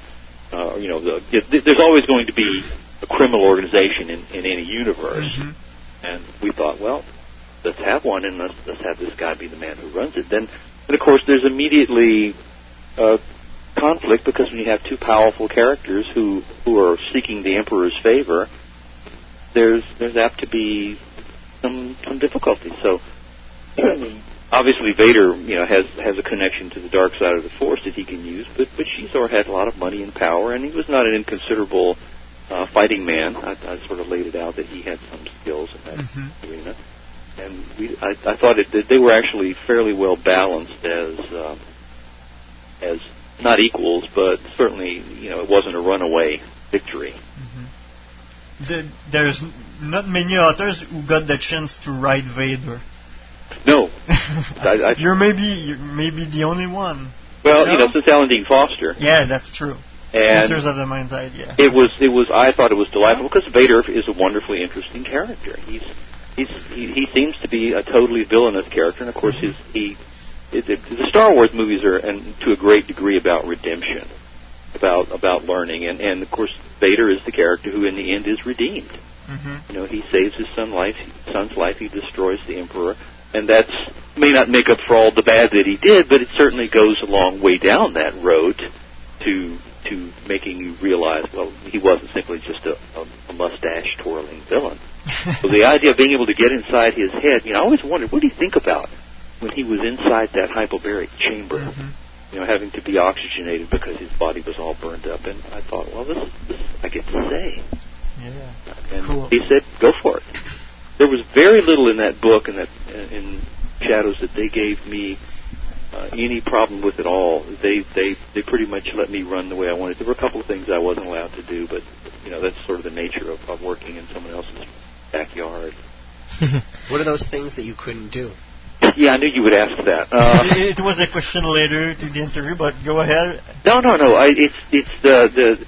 The, the, the, the first thing I came up problem with is, was that I, I believed, and I still believe today, that that Luke could understand R2 when when when um, when he spoke. When R2 you know rattles off in next speak, um, um, they I mean there were scenes in the movie where they're talking. No, no, you don't want to do that. No, Mhm. let's go here. And you know R2 whistles and, and chirps, and Luke. Yeah. No, I don't think. Well, no, they explained to me that that they, they they don't speak. That the only time that there's any real connection is when they're they're connected to the fighter, the Tie Fighter, and you can see the you know the the dialogue appearing on the screen. Well, I disagreed. Mm-hmm. I went round and round and round. And they finally just said, "Well, no, this is how it is," and so that's how it was. Um, and I can understand why they would say that, but but you know, for me, I mean, if you scratch ten Star Wars fans on the street and said, "Look, let me ask you a question. Do you think Luke and R two understand each other?" What would they say? And I'm guessing nine out of ten would say, "Sure." Yeah. They can Well, understand. the other was uh, there were two scenes that I wanted to write. One was I sort of wanted to have uh, uh, them pull the Millennium Falcon over to a gas station and use the phone, um, the futuristic version, obviously. and they wouldn't let me do that. they didn't think that was very funny. But but I had a scene in which R2 and 3PO fly the Falcon. Oh boy. Yeah. but it all takes place off screen. You can't see it because they aren't viewpoint characters, so it's all done over the radio, over the comm. Talking to them, and they're flying and hitting buildings. Oh, look out, look out. And I thought it would be very funny. yeah, it would have. So I told them this, and they said, no, we don't think that would be very funny. You can't write that. I said, oh, please. They said, no, we don't think so. And so I said, I'll make a deal with you. I'll write the scene, uh, but I'll do it as a set piece, which means that it, it'll be something that I could surgically remove without destroying the continuity of the story, and replace it with another set piece if you don't like it. I said, well, okay. So I did it and sent it in, and then I got a call. I said, hey, this is great. You want to make this a little longer? I was very pleased with that. But other than that, pretty much everything that that uh, that I put forth, because we had the outline approved beforehand, and I stayed very close to it, was there was no problem. They they they're they're very good about hiring people that they like to do things and then letting them run. At, at Lucasfilm, they, they they tend to trust their writers pretty much. Sometimes there are some things that, due to the nature of, of, of the books, which are generally rated, you know, PG or so, you you can't can't get too sexy or you can't get too violent because it's it's just not not appropriate for the audience. People who read these books range in age from you know eight or ten years old up to eighty, and uh, that's a pretty wide swath. Now, was that last comment actually a way of telling us that you'd like to be working on some further adventures of Guri? No, well, yeah, I always I always thought Guri was a good character. I mean, I had fun with her. Uh, I had I, I got to expand on her more, of course, in, in the in the uh, comic books and in the in the Dark Horse series, and I thought that she she was was an adept enough female. And I like strong female characters. I, I, I think that that that's a good place for them is in Star Wars. I have Yeah. several others that I've sort of thrown in along the way. Although I caught an awful lot of flack for um, what what I put Princess Leia through with Xizor, Mm-hmm. making it all that that you know that that, that, that you know that she almost was seduced, but of course she wasn't. You know, in the end she wasn't at all. And uh, yeah, I wouldn't mind working some more with her, but you know, it's it's uh, the the the the problem with working in the universe is it's so large and there's so many people involved in it, and they have these things set so far in advance that um, there aren't that many slots. mm-hmm. Uh, Michael Reeves uh, is is doing a a series called uh, I think the working title of the first one is Coruscant Night, Yeah. and uh, I think people who if if you like MedStar at all, if you like any of the characters in MedStar, you're going to like his. Yeah. I like a lot. Den Durs, he was called. Endure and yeah, And uh, I-Five, I think Coruscant Night will be about them. That's my theory. Well, I wouldn't be able to tell you. Yeah, Uh, I know. Why is there this humming sun sound right now? Yeah, that's right. that's right. Yeah, the next thing you see will be someone coming to the door with a lightsaber to take your head off. I'm fine. No, no, the uh, but he, I think you'll find that uh, and Michael is a good, is a good writer, and he Mhm. will he will do a good job with with his characters. But um, there will be people. I, I'm not giving anything away to say that you will see people and, and characters in there that, that you've seen from him before that you will enjoy. hmm Cool. Enjoyed them before. How, how far do you, did you think when you were writing the book uh, that your your characters would actually grow into fandom? Uh, shadows, you mean? Yeah. You know, I didn't really know when when I when I sat down to write the book after I had gotten the job and had come home. I had dinner one one evening around Christmas with uh, several other Star Wars writers. There's several who live in my not in my neighborhood, but in, in the general area of where I am. You know, within a couple of hours drive. Uh, uh, and we all went out for dinner one night Mm-hmm. and started talking about this. And Kevin Anderson, who had written a lot of Star Wars material, and I were talking. He he made some comment about the fact, well, you know, you may have millions of people read these books Mm-hmm. before it's done with. I'm like, wow, I've never had millions of people read anything I've written before. Although I've had you know success in other things, it's, it was pretty pretty pretty scary actually. Um, and then I called my editor and got nervous about it. He said, "Don't worry about that. Just write it like you would write it, you know, for your regular fans, and Mm-hmm. you know, not to worry." But but but yeah, it did it did kind of surprise me that I had seen things like uh, you know the brothers Hildebrandt did a set of cards, trading cards from Shadows, Mm-hmm. and people have have said, well, you know, some of these characters, you know, we'd like to see them on. it. It's it's they're not the original characters, the, some of the new ones, but it, it, it is kind of nice to have fans come up and say, oh, I really like this character, and, and point at somebody that, you know, a, a Dash or, or Guri or somebody that that I that I came up with for the book. Cool.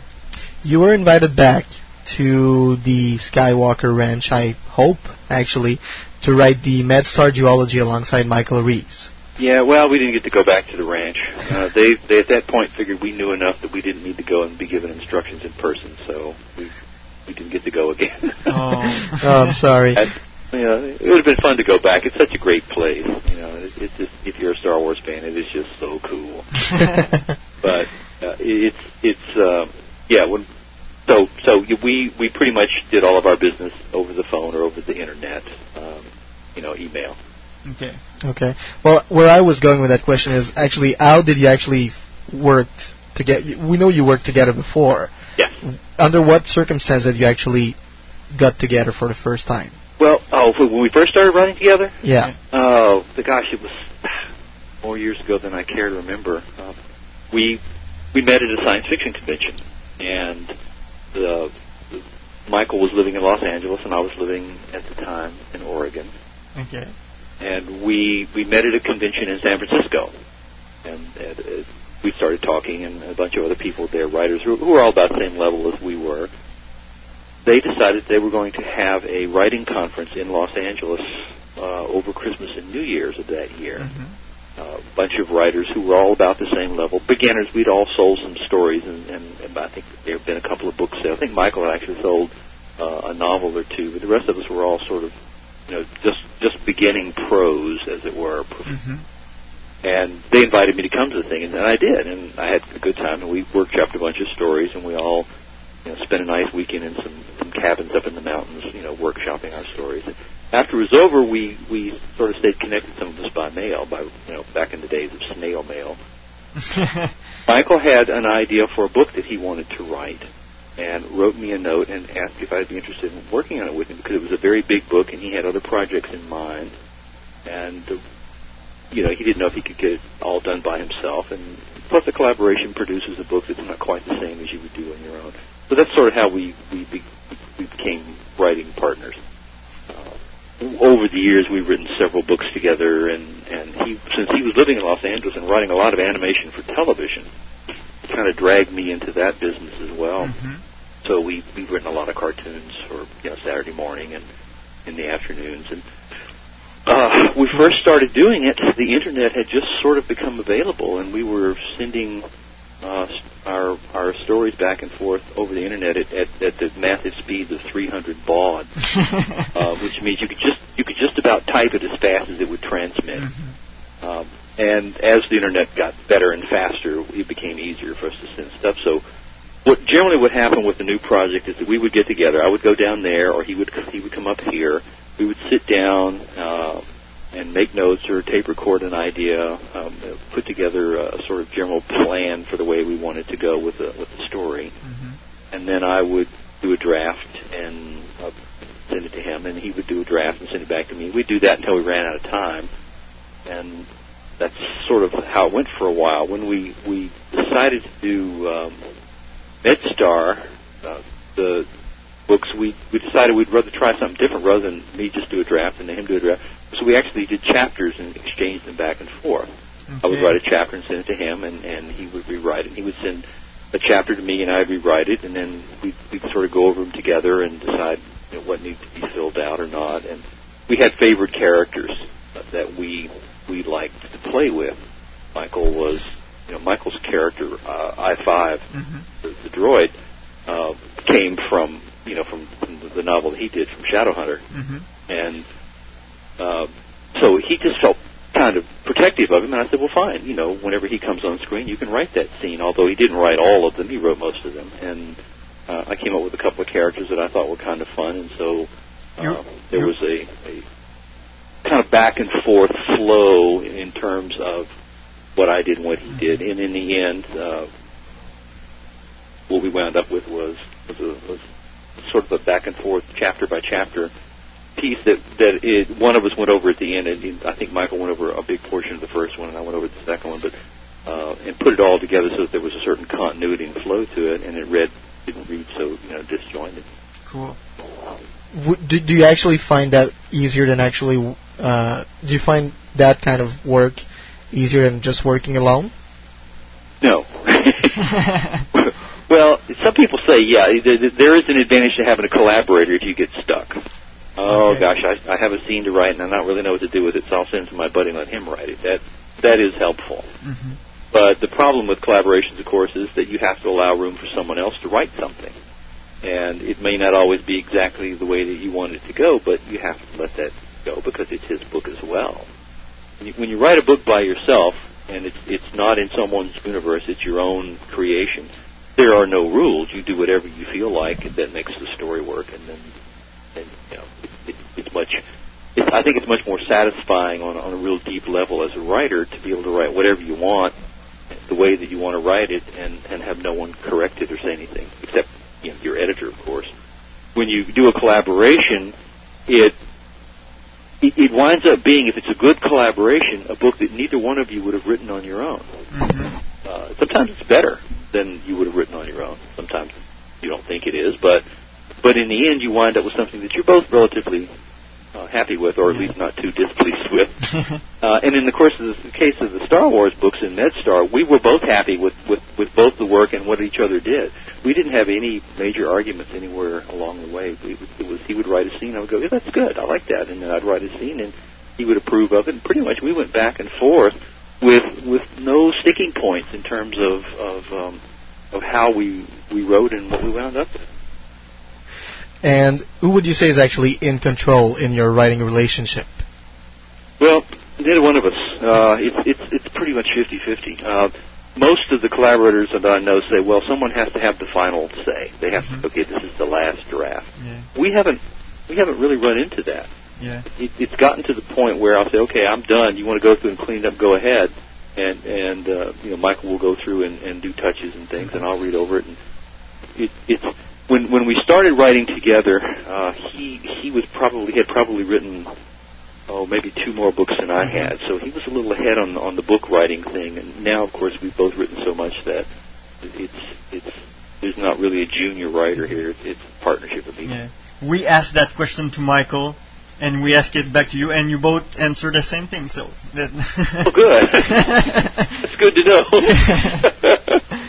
well, of course, we make jokes. People say, "Well, how do you write together?" Well, I write all the nouns and verbs, and he writes all the adjectives and adverbs. So I write all the good stuff, and he writes all the dull stuff. But, but of course, it's, that's not how it works. So this, at, at least it proves that you're consistent. Yes, consistency. Um, okay, I was sorry. I was just looking for some something here. Uh, there's this great gal at Del Rey called Shelly Shapiro, oh, sure. and she came up with the idea to have a story featuring a med unit during the Clone Wars. Yes. Did you do some research on the subject? You know, not really. Um, uh, the the the two things that, that you need to, that you, if you know about me, makes it easier. Is I was a phys- what they call a physician's assistant down in the states, okay. which is halfway between you know doctor, nurse, and technician. Mhm. And I did that for about five years, so I have a medical background. Okay. So I can write about surgery and things like that, and, and having seen it, you know, at least make it sound real. Second thing is, is that both Michael and I were big fans of, of both the MASH movie Mhm. and the MASH TV series. Yeah. Uh, It's pre- pre- pretty similar.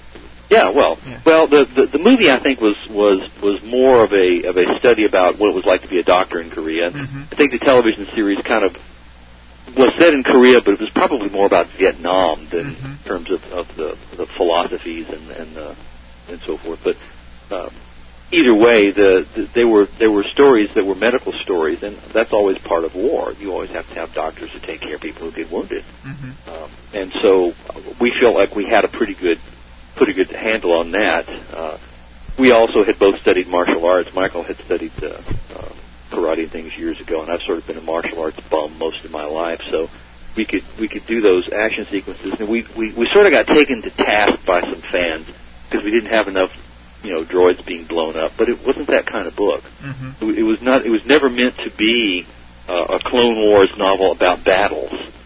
It was about medical people, the medical side of it, and medical people just generally don't fight. Mm-hmm. Uh, we have a Jedi there who's coming of age, and we have people who are doing a lot of surgery, and that's one of the things that you sort of have to take into account when you have a war is that you know not everybody's killed outright, and when they aren't, you have to fix them. And uh, so, do you believe the book should have been sponsored by direct the Red Cross? well, I don't know. you, you know, I, I, I, I, I like to think that that we we our the main thrust of this book was was make it a character piece.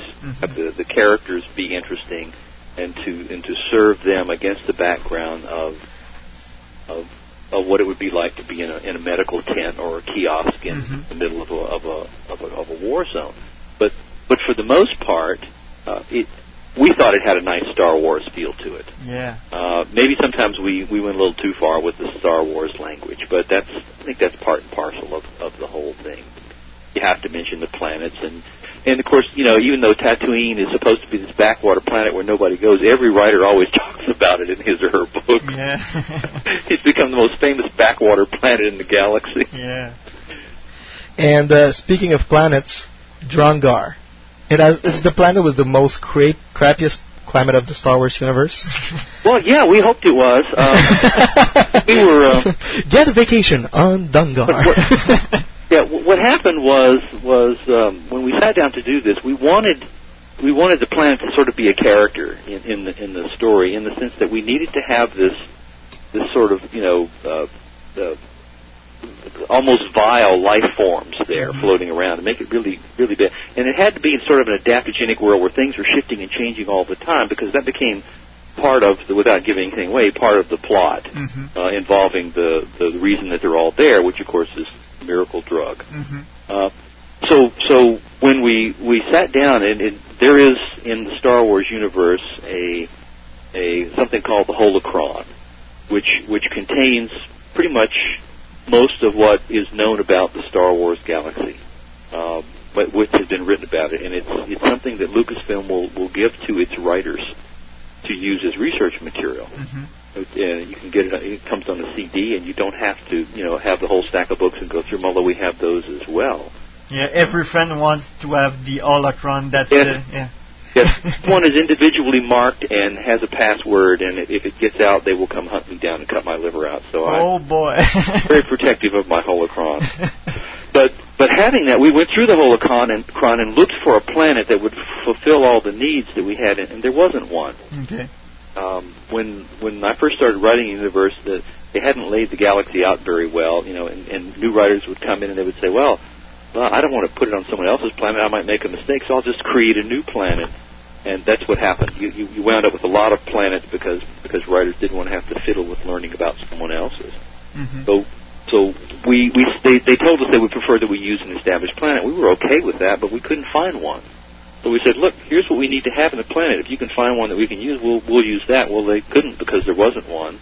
So they said, okay, you can use yours. So that's that's how Drongar came about, and and we we wanted it to be a you know a hot, nasty, sweaty world. I- Especially, you know, have it be tropical. At one point, there's a malfunction in the dome, and uh, starts to snow inside. We thought that would be a particularly interesting Yeah. as well. Yeah, we know about snow up here. Figured you would. Just a bit. And was there like a particular idea you have, like, of getting that inspiration behind that? Well, between about around the snow. Yeah. or the snow, the planet. Well, yeah. Well, no. The, the the the idea was we wanted a tropical planet. We wanted it to be hot and sweaty and uncomfortable, and and the kind of place that just just the environment. In in in in fiction, you have several sources of conflict. One, uh, the, the classical conflict is is man against man, or you know, man against woman, or whoever. Uh, then you also have uh, uh, uh, man against himself. You know, your own inner conflicts that you have to resolve, and then you have man against the against the universe or against the, the hostile planet. So we wanted to have all those conflicts going all at once. So we wanted the planet to be hostile enough. Also, the the drug, the the plant that we have, the bota, which is which is you know the source of the of the, the miracle drug, um, needed to be something that was pretty weird and, was- and was also could be affected by conditions on the planet. And it was fragile enough that you know if, if a bomb went off too close, that would kill it. Which which then then made it. And, and uh, apparently, a lot of our readers missed this. You couldn't have a lot of of, of cannon fire and, and you know and, and plasma guns going off because it would kill the bota Mm-hmm. and that's the reason that you're there. And this stuff is worth more than gold or diamonds, so so we don't want to kill it. We we don't want it to you know turn to slime in the field. So most of the fighting that goes on is is small arms fire. Yeah. That's that's the reason we that's the reason we needed to have the planet be because we wanted to set a limit on. Otherwise, these guys would be throwing heavy armor up to, to block heavy you know weaponry, and and it would be an entirely different book. Yeah. Was there anything that you would have liked to inc- actually include into the duology, but were left out? Well, yes and no. The, the almost everything we put in, it was uh, they let it pass. Uh, there was there was one scene that we that we had between uh, uh, Den Dhur and and his girlfriend, the woman that he meets, who who's become his wife. Mm-hmm. Um, and we would have probably pushed that a little further in terms of, of the, the the sociology of, of, of the species. We we kind of wanted to talk about how they they met and mated and what they did on the planet and the reason why when they first got together they were very quick to to become enamored of each other because it, it was a it had to do with the history of the species on their world, which which was a very violent world in which tended to kill them off quickly, and so the, you, you sort of had to when you when you met somebody new, you know, get things going in a hurry because because you might not be there tomorrow. Mm-hmm. And we would have made we would have made that longer because we we wanted to explain how we thought we were very clever with coming up a way of, for ex- explaining why they're instantly attracted to each other, mm-hmm. and there just wasn't room for it. Okay. there was a lot of you know and and these books are not meant to be you know sociology text either. So the problem with writers is we tend to get to blather on sometimes shut up as you are sure aware by now Which we actually do find very sad because most of the Star Wars books could actually be very good sociological sociology work. well again you have to consider your audience you have a you have a wide audience that goes all the way it's kind of like people who go see uh, a movie like uh, Superman or Spider-Man or you know you have to have something that will entertain the, the, the small children on one end and yet be satisfying to the adults. You know, in the original Superman movie, there's a scene where Clark Kent goes to change his his costume and he goes to a phone booth. And of course, the camera backs off, and it's not really a phone booth at all. It's just one of those little tiny phone kiosks just you know just just a little thing on the on the pole and all of the old people in the audience thought it was hilarious because they remembered the old superman series where he would go change clothes in the phone booth Mm-hmm. and of course the kids didn't know what they were laughing at so I, th- I think you, you, when you when you when you reach for a very large audience. You have to be careful. I we all, we wanted this to be the best book that it could possibly be. The, and, and essentially we saw the duology as one long book split in half. Mm-hmm. but the nature of, of writing a Star Wars book is that you're writing for an audience that is is very uh, diverse in terms of its age and its education and its politics, and and so you have to you have to put it in a place where most people who read it can access it. So we thought that we told them to go in and we want this to be the best book it could possibly be, and they said, "So do we." And that's and that's the best you could hope for. Cool. Great. Now, there was this theme that's been pushed by. Well, actually, no, I don't want to say that. Ever since we've been starting to read books about the Clone Wars, uh, we can we we go on seeing the fact that each and every clone has this different and unique personality and emotions. Right. Now that's one of two things. Either Del Rey's pushing that, or you guys, like authors, are having this convention every month or something. No, well, here's here's the thing: is that is that if you ever met twins uh, who are identical, Mhm. they are never the same people. Yeah. If you have ever met triplets uh, who are identical, they are never the same people. And my assumption would be that even if you are identical, identical physically to someone, that that you will not be identical to them mentally or spiritually or or whatever. And so, part of the whole thing with the clones, part of the thing we wanted to explore too was the fact that in the Star Wars universe there are different classes and castes of people. There are there are slaves in the Star Wars universe.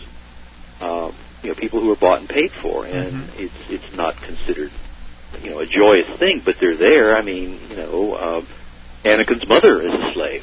Mhm. Uh, there are also other classes of beings who are not really considered. Um, uh, how shall I say this? They aren't really uh, full citizens of, of the galaxy, and those would be clones and droids. Yeah. I mean, arguably in in the Star Wars movie, the brightest character in all of the movies is R two D two. You know, he always gets things done. He he, he goes, you know, always knows what to do, and and and and uh, and has a certain amount of drive, and and is very admirable. But uh, but he's a machine. Yeah. Uh, or you know, can't even say he. You know, it's a machine. Same thing with C three PO. Same thing with with all of the droids. They are uh, property. So we wanted to sort of address this idea of, well, you know, what what do you, what do you if you have to strip one of these characters down for parts? How does that make you feel? If you're a doctor and you're working on clones and you're thinking of them all as sort of some sort of subhuman, uh, you know, ape-like species, what does it do to you when you realize that's not the case? And of course, as writers, that's you know we want to see characters who are interesting and that who who change. I mean, Steve Barnes did a wonderful job with the clones in his book. Yeah. Um, and that I think that's the, the the idea of being a writer is that if you just say, well, they they're all the same and they all just want to go out and fight and they don't care if they get killed, then you know where's the where's the fun in that? There's that's there's no, nothing interesting in that kind of character. And you push the idea of a personality, unique personality, even to I-Five. Yeah, which is Well, that that's very funny actually. Like first of all, the name of the droid, High Five, and then he gets drunk. Yes, we thought that would be a great scene, and, and we worked, worked, you know, to set that up throughout the whole thing. We wanted to have, the, plus that gave us a chance to have the scene too, where you, you, you w- later when Han Solo is is, is talking uh, to to 3PO about about about playing games with Wookiees, and and it's, Mhm. that's because Wookiees, you know, it's because droids don't tear people's arms off when they get Yeah. mad. Well, of course, we have a without giving anything away, we we have an explanation for that scene, Yeah. that for that comment, and and so yeah, we we wanted to put to to to have these be be identifiable people or personalities that that you would read and you enjoy. People like I-Five. We've got nothing but good comments about I-Five. yeah. Uh, everybody who said anything about him says, well, you know, yeah, MedStar book is okay. I like this, but I really like I-Five and it's because he's a real person. I mean, C-3PO is certainly a, a, a has a personality. Mm-hmm. You know, it's kind of wimpy, but but nonetheless, it's a real personality, and and uh, uh, he's amusing, and and, and uh, those two characters, of course, you know, are right out of the Hidden Fortress. But, but uh, yeah, we, we we think it's it's much more interesting to have characters that when they come on stage, people are interested in seeing what they do and, and what they say. Cool. Indeed. Near the end of Jedi Healer, uh, we have the kind of reference that fans live for. There's a mention about early tests with the Death Star super weapon. Yes. How did Del Rey react to that reference considering the upcoming Episode 3? You know, they told us that anything that we could put in there as, as cross-reference and cross-pollination that that would work and wouldn't stop the story. And sometimes we we may have stepped over that line. I didn't think that anybody would notice Bob Hope's name spelled backwards. Uh, we have a, a character in there who is a you know a, a USO you know famous comedian who comes out to introduce Oh. troops. And if you look at his name, spell it backwards. It's Hope. I, I just figured that out. well, see, you didn't notice. Good, um, but but But you know, and so you know, sometimes you do that. You put things in because because it's fun, because the fans like it, and because you're a fan. You couldn't write this stuff if you weren't a fan of Star Wars. And and of course, I grew up, you know, watching and and, and reading, and and so yeah, when you put stuff like that, and what you have to assume, it's not the same weapon, but they had to be developed somewhere. It, it just didn't appear full blown out of the ether. Mhm. It had to be working on some kind of weapon that would eventually lead to the Death Star. hmm So we assumed at some point they're going to be testing this thing, and, and why not mention it? Cool. Uh, any anytime you can you can you can link something in there that to some of the characters. We have a we have a, a, a fighter in this in this book in these books. Or actually, it's in the first book. G. Yeah. Well, Phow Ji was a, was a character that that Lucasfilm gave us. He was he was a fighter who knew a, a certain kind of martial art called Teras Kasi. hmm Well, Teras Kasi is an art I created in in Shadows of the Empire. Yeah. It was a martial art that I had two two sisters, the the Pike sisters, also known as the Pickle sisters, Pikel, um, who were who were fighters, and they knew this art, the Teras Kasi, which I think means steel hands. That's- Mhm. And so we we referenced I referenced that, and then there was a game, a Teras Kasi game that that uh, that Lucasfilm came out with. And so they're referencing an art that I created, and I'm referencing their character who's learned an art that I created. So it was quite fun. Yeah. So we we brought him to the planet and had him had him doing his martial art thing. And then what would you do? He was in in uh, at, at some point actually defeated a Jedi in a match. hmm The Jedi didn't use the Force in his match. Yeah. He just used his fighting skills. So we we thought that was kind of interesting that you would. What would you do if you were in a martial arts fight with with an expert martial arts and you couldn't use the Force, Yeah. or you, you ought not to use the Force? hmm We had that as part of the the, the, the sort of coming of age. Of But I, I did like the attitude of Phow Ji. He was, you know, always, uh, how can I say this? Prepping, no, not, not prepping. Cocky? Cocky, that's the word. yeah, it was. Well, he, he was, you know, a, a lot of people who are very good with their hands, who are good fighters, are that way. I mean, Mhm. you know, he's, you know, look at look at you know Muhammad Ali. You know, Yeah. back when he was Cassius Clay, he was Mhm. one of the, the, you know, the Louisville Mouth, I think, or something. And and it's, you know, he was cocky, but he could back it up. yeah. You know, I, you know, I'm going to get up here and talk trash, but if I can beat everybody up who comes into the room, then I get to talk trash. And so Phow Ji was was was a really good fighter, and he was as good, and he was arrogant. And and sometimes when you when you know a skill that way, martial art, I've known a lot of martial artists. Who, if they if they know they can walk into a bar and, and you know and clear the place out, they it gives them a s- sometimes it gives them an arrogance. I also know other writers, uh, fighters who who could walk into a bar and who could clear a place out, and who are absolutely the the most most humble people you'll ever meet. hmm You'd, you'd never be able to tell by talking to them that that they could you know wipe up the floor with you. Yeah. And um, you've confronted Barriss Offee with an aspect of the dark side that is not portrayed often, if at all. Temptation of the dark side for the greater good. Yes. Can you explain that to the listeners and why do you think that Anakin Skywalker fell into that particular trap? Well, I think you're going to see that explained in the next movie. Yeah.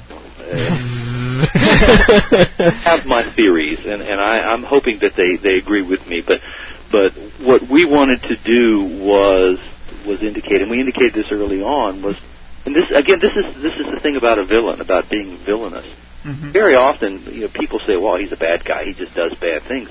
But most villains, most people who do bad things, don't do them because they think they're bad. hmm They do them because they think they're good. They're doing the right thing, and it just happens to come across that way. I mean, you know, if if you're a killer robot and you you know you, you kill people because that's what you're programmed to do, then you're not really a villain.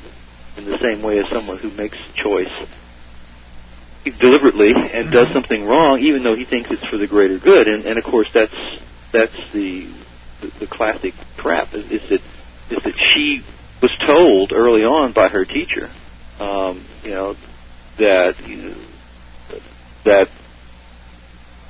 evil would not feel evil. That what would happen is if if she was tempted by the dark side, it wouldn't feel evil because that would be easy to resist if you were a Jedi. You would say, "Well, this is evil. I, I, can't do evil. I'm a Jedi." That's not what we do. But if it feels feels good and if it feels right, if you feel like, "Well, I'm going to be able to save all these people's lives, and all I have to do is just step into the dark side for a minute, get my toe wet, and and it won't really cause any problems. So I'll I'll just do that." you can see how tempting that is. Mm-hmm. It, it's tempting in a way that that it's because you know, well, you know, the ends justifies the means. Well, sometimes it does, sometimes it does not. And if if all of a sudden she realized she could save all these people by by doing something that you know maybe isn't so wise, it's, it's very hard to make that choice. And of mm-hmm. course, that's that is part of becoming a Jedi is that you have to learn, you know, to make the hard choices. Yeah. Cool. We're we're not going to say who the double agent slash traitor is in the story. Okay. However, you got this producer, Yeah. Danny over there, Yeah. to believe that it was the wrong person until the revelation. so we have to clap our hands. That- that- that's a good work. Well, well, of course, that was the point. We, we, we, we, when you, if you write a mystery novel, you're not supposed to know who did it right away. There's supposed to be some false trails and some things that point to other people, and and, and you know, legitimately could be explained away later. And that's that's part of the deal. If you just if you know who the it, it wasn't a big part of the books who the villain was uh, when we started, and we thought, well, it'd be kind of interesting. Let people be, let the readers be worried that it's going to be somebody that they don't want it to be. Mm-hmm. You've you've you've grown. If if we did our job as writers, you you grow to like a lot of these people. You know, the main characters are all people that are that are they're struggling with things that are bothering them. But by and large, they're likable people, Mm-hmm. and and they have good reasons for what they're doing, and, and you want to see them do well, and you don't want to see them get killed off, and you don't want to see them, uh, heaven forbid, be the villain. And and so, uh, particularly in, in the in the in the case of some of the people we we pointed at as saying, well, maybe it's this person, and you're going, oh gosh, I hope not. We wanted people to think that way. If we had made it who we had pointed to, people, fans would have chased us down and burned us at the stake.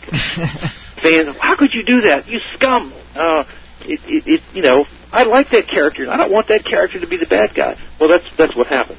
Well, that's what happened to uh, James- Robert Salvatore. Yeah, that's it. He got so many fan uh, death Death threats threats, for, for killing Chewie. Oh, sure. and and uh, it's, it's, I Let have, this I be a lesson to all authors out there. Yeah, no, no, it's it's true. I have written other characters uh, that that I had to, as, as the nature of the story, kill off, and, and fans get very unhappy with you. And of course, if you have a dog in the story, you may never kill the dog. uh, Michael and I had a, a novel we wrote together early on called Hellstar, and and there was a, a, a generational starship, and it it ran into to the effects of the naked singularity and began to come apart, and time began to run backwards, and basically the ship was falling apart.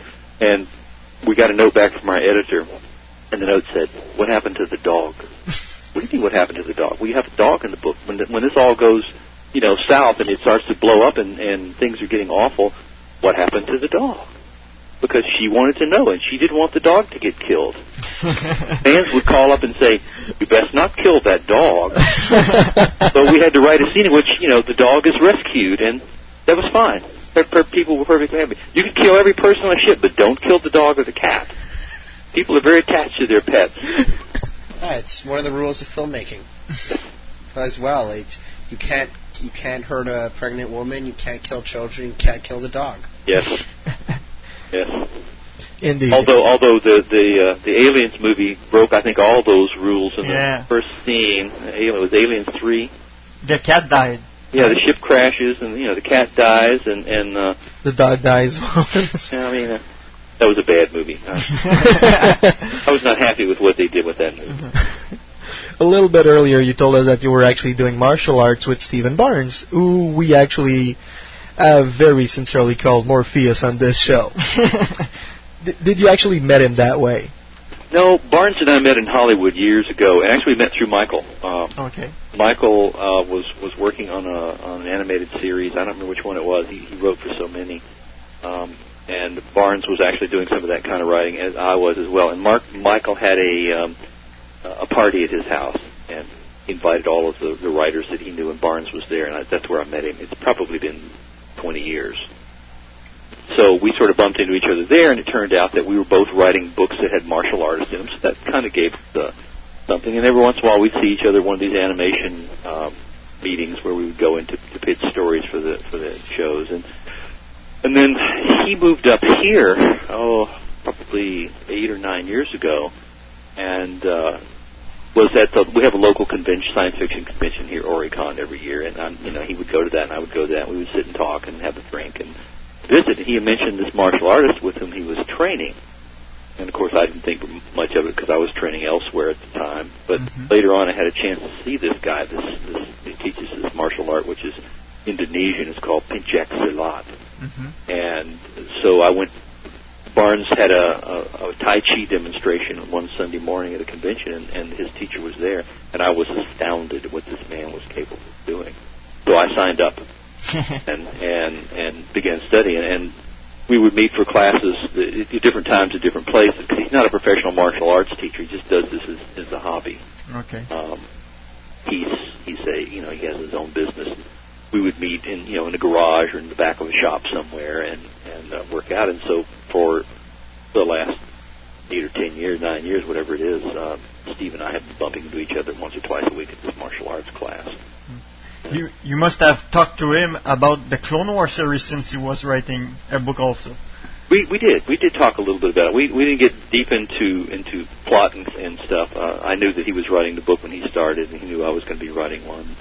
We we sort of didn't really want to talk too much about what we were doing, so we wouldn't step on each other's toes. Okay. Uh, but certainly, I knew what he was doing, and I had a chance to read his book and manuscript before before it was published. Cool. Which is always nice. But you know, it's like you're you're in the class, you're practicing practicing once against each other. It's like I'm probably going to do this. no, you won't. It's, it's, it's, it's very much fun when when people talk about you know well you know this guy yeah we work out together really you know how, wh- how coincidental is it that that you know two guys who write Star Wars books and who write science fiction books with with uh, with martial arts in them uh, work out at the same class and live in the you know the same area. So you do realize, and there's no offense in what I'm going to say, that this makes you Neo. Neo. no, Of course. no, probably not. Older than that. It probably doesn't make me Neo. Now, you were talking about aliens. You wrote some of the aliens books and the novel Alien versus Predator. yes, my daughter and I wrote that together. Did you actually saw the movie this summer, and how would how did you like it? I saw it. I didn't like it. No. I, I didn't think they did a very good job. Uh, I think that if they had taken the book that my daughter and I wrote and turned that into a script, it would have been a much better movie. Okay. Plot and character. So we need to buy the book and see, of course. I, I, see see the real story. Well, yeah, the book sold very well. They, for years, they couldn't make the Alien versus Predator movie because the rights were all tangled up. Okay. Um, the one one group of people owned the rights to one character, and one owned to the other. While 20th Century Fox had the rights to do movies from both, they didn't have the rights for the characters, Okay. and it, so it, it took a while before they could actually get that together. And then, uh, yeah, I I I don't know. I mean, I I don't think it was an awful movie. Um, it just could have been so much better because they had so long to work on it. And there were several different versions of the script written that uh, at one point I read one of them and I thought was very, very well done. And of course, they didn't ask us if we wanted to write it, and and we would have been happy to do so. But, but I think I think the anytime you have this, this this anticipation of something that it's very it's very hard for it to live up to. If you have that many people waiting for it. Yeah. I didn't think it was an awful movie, but I thought it could have been much better. Okay. My personal Opinion. Yes. Um, I will get you ten pennies. You've worked with and for Tom Clancy on NetForce books. Yes. What's the big story arc for that series, and how's the work with that pop? How is, how is it to actually work with somebody as popular as Tom Clancy? Well, it's it's um, uh, the, the idea was that they wanted to do a sort of near future series about um, a, a force that was similar to. You know, there was another series that Tom Clancy did before uh, before Net Force called Off Center, Mm-hmm. and they wanted to do something that was similar to Off Center, but set a little bit in the future and using computers and virtual reality a little bit more. And so the the the setup is that there is an organization which is essentially a subdivision of the FBI when the series begins that uh, is is sort of put into play to to deal with computer crime in its various phases, various forms, and and uh, sometimes this extends past what you would think of as as computer crime when people start doing things that are terrorist activities, and, and but they put information about it onto the net, and so it sort of drags this, this group into it to, to try and hunt them down. Okay. Um, that's sort of the main the main setup of the thing, and with with someone um, like Tom Clancy, he has a whole bunch of people who work in his organization or you know, with him about uh, these different projects. And I actually got involved in it through the auspices of a man named Marty Greenberg, who, puts together um, series and who does anthologies and things. He's he's fairly well known in science fiction series, uh, uh, science fiction circles. He's, he's, he's probably done more anthology, you know, collections of short stories than anybody else alive. So he knows uh, Clancy, Mr. Clancy, and uh, Steve Pieczenik, who is Tom Clancy's partner in some of these businesses, and that's how I got into it. I I had written a book for Marty um, with Leonard Nimoy called Oh. Primortals, which was which was uh, based on a comic book series that Leonard Nimoy and Isaac Asimov came up with. And they liked me there, so they asked if I'd be interested in writing for some of these, and I, and I thought it sounded like fun, so I did, and it's, it's worked out to be, you know, we we we we got together when this began and sat down and with with with most of the principals um, and worked out the the idea of, of where we would go, and um, they actually did a, a made for TV movie which was connected to it, and and you know it's it's it's sort of a, a collaborative effort. You know, I I come up with ideas, and I have a guy who co-writes them with me now. Um, we pitch them to the people, and they run them past uh, uh, Mr. Clancy's people, and they give us uh, notes and things they think we should do or, or shouldn't do, and it just goes back and forth in a way that by the time we get it all done, we have have you know a bunch of people that put their their energies into creating these things, and uh, Cool. it's a collaborative effort. Now, in two weeks from now, we'll have the great honor to actually interview Karen Traviss, author of Hard Contact Republic Commando. Oh yeah. And uh, I was wondering, did you introduce Mr. Clancy to her? No, no. I, I, I confess I had nothing to do with that at all. Okay. No, because she really knows. Uh, She she knows her. She knows what she's talking about. Yes. So it's she's a really great author as well. Well, so Fred- don't miss Fred that Clancy two weeks from now. is he was always able to get the information that was out there publicly, mm-hmm. uh, but that most people didn't really know about, and and translate it into something people could read and go, oh wow, you know, I didn't know that. I mean, you know, the the, the, the first the first time people you know either read the you know the Hunt for Red October, or I I guess a lot probably people saw the movie, Yeah. they read the book. You know, they didn't. They had no idea that submarines were out there playing tag, uh, in you know, in, in all over the world, and and but it was not a top secret or anything. It just it was, it was not something that was disseminated widely. Uh, tech, techno thrillers, me, I, I think probably you'd have to credit uh, Tom Clancy with creating the, the the whole field of techno thrillers. Mm-hmm. I, I can't think of anyone else who, who predated him, and there are a lot of people who do them now. And you know, in science fiction, it, it, techno thriller is is uh, it's, it's sort of just of near future science fiction in a lot of ways, but it, it's uh, it, it it involves having a lot of of, of uh, technical expertise to be able to put one of these things out. I you know the, the stuff that that most of us do isn't isn't nearly as as technically correct as the stuff that Tom Clancy does. Okay, we are now going to go into our uh, to our fans' question, Oh, and sure. to your fans' question as well. Oh, yeah. Um, there's Zeltec who sent us a very nice email. He'd like to know uh, what brought you and my, and or Michael Reaves to use Swedish words primarily primarily in Jedi Healer. You know, that's funny. Um, we we we we try and find uh, a language uh, that gives us a certain sound, a certain tone when we do books. Sometimes uh, I've written a, a book once where a series of books where the, the sort of underlying language is Swahili, and what it does is it gives a certain ring to the language. Um, we don't always use all the, the same words from the same language. You, sometimes you'll have Swedish or Norwegian or German or Dutch, all of which are sort of related uh, in terms of the way that they sound. Um, and occasionally there will be a word in another language that explains a concept that isn't isn't really available in English. Uh, yeah, we know Star Wars author all, use often French. Yes. So It's because, because they're language, yeah, and, and, and most people who, do- I mean, you're writing for an English-speaking audience, and there there are some people who you know who speak Swedish or German or Mhm. Dutch or French or and who will read these things and be amused by by the the references. But uh, as a writer, a lot of times you can either make it all up completely, or you can use something as a, as a template and say, okay, well, I'm going to I'm going to lean toward the Norwegian, the Norse languages because because they have a certain kind of sound to them that I think will work in this particular context. Uh, there's there was a phrase that we use, I think, in German in in uh, in Jedi Healer, which which has to do with the wife in the window.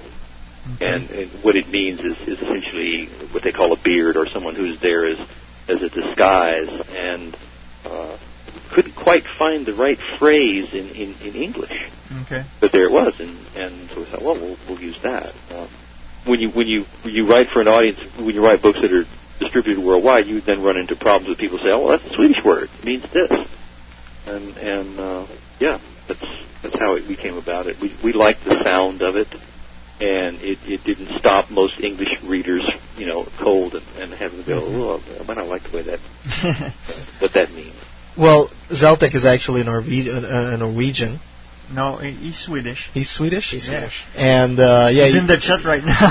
he, he found it really like amusing, but yet slightly unfitting for the Star Wars universe. Yeah. Well, it's it's uh you know there there there are different ways to come up with the Star Wars names. Most of the names that we came up with, we didn't use the, uh, the you know the the formula that that you've seen online about how to make a name Star Warsian. No, that's. I don't think that's actually a very good formula. Oh, don't either, and so that's why we didn't use it. I mean, it it's a cute idea, but it, it doesn't seem to be really effective. We like names that that will that will either be evocative of of a, of a, a certain thing uh, in terms of, of an emotion, or that's short and easy to say.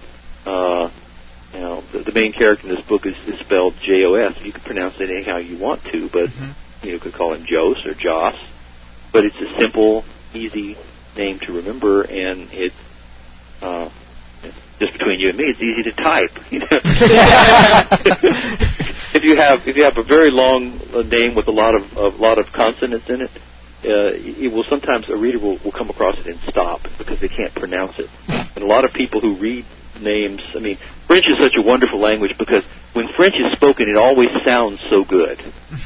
There's a liquidity Thank you. French. It's true. There's a liquidity to French that when you hear it spoken, sometimes it doesn't look as well, doesn't look as good on the page as it does when you hear it spoken loud. You go, "Wow, what a great word!" Yeah. Well, there are there are science fiction and fantasy writers who who sometimes like to put jawbreaker names into their books, and for most readers, when you're reading along, if you come to a word that you you can't conceive of how to pronounce, it stops you. You you have to think about it. Well, how how would you say that word? Mm-hmm. And that's what you don't want a reader to do. You don't want them to stop. Cool.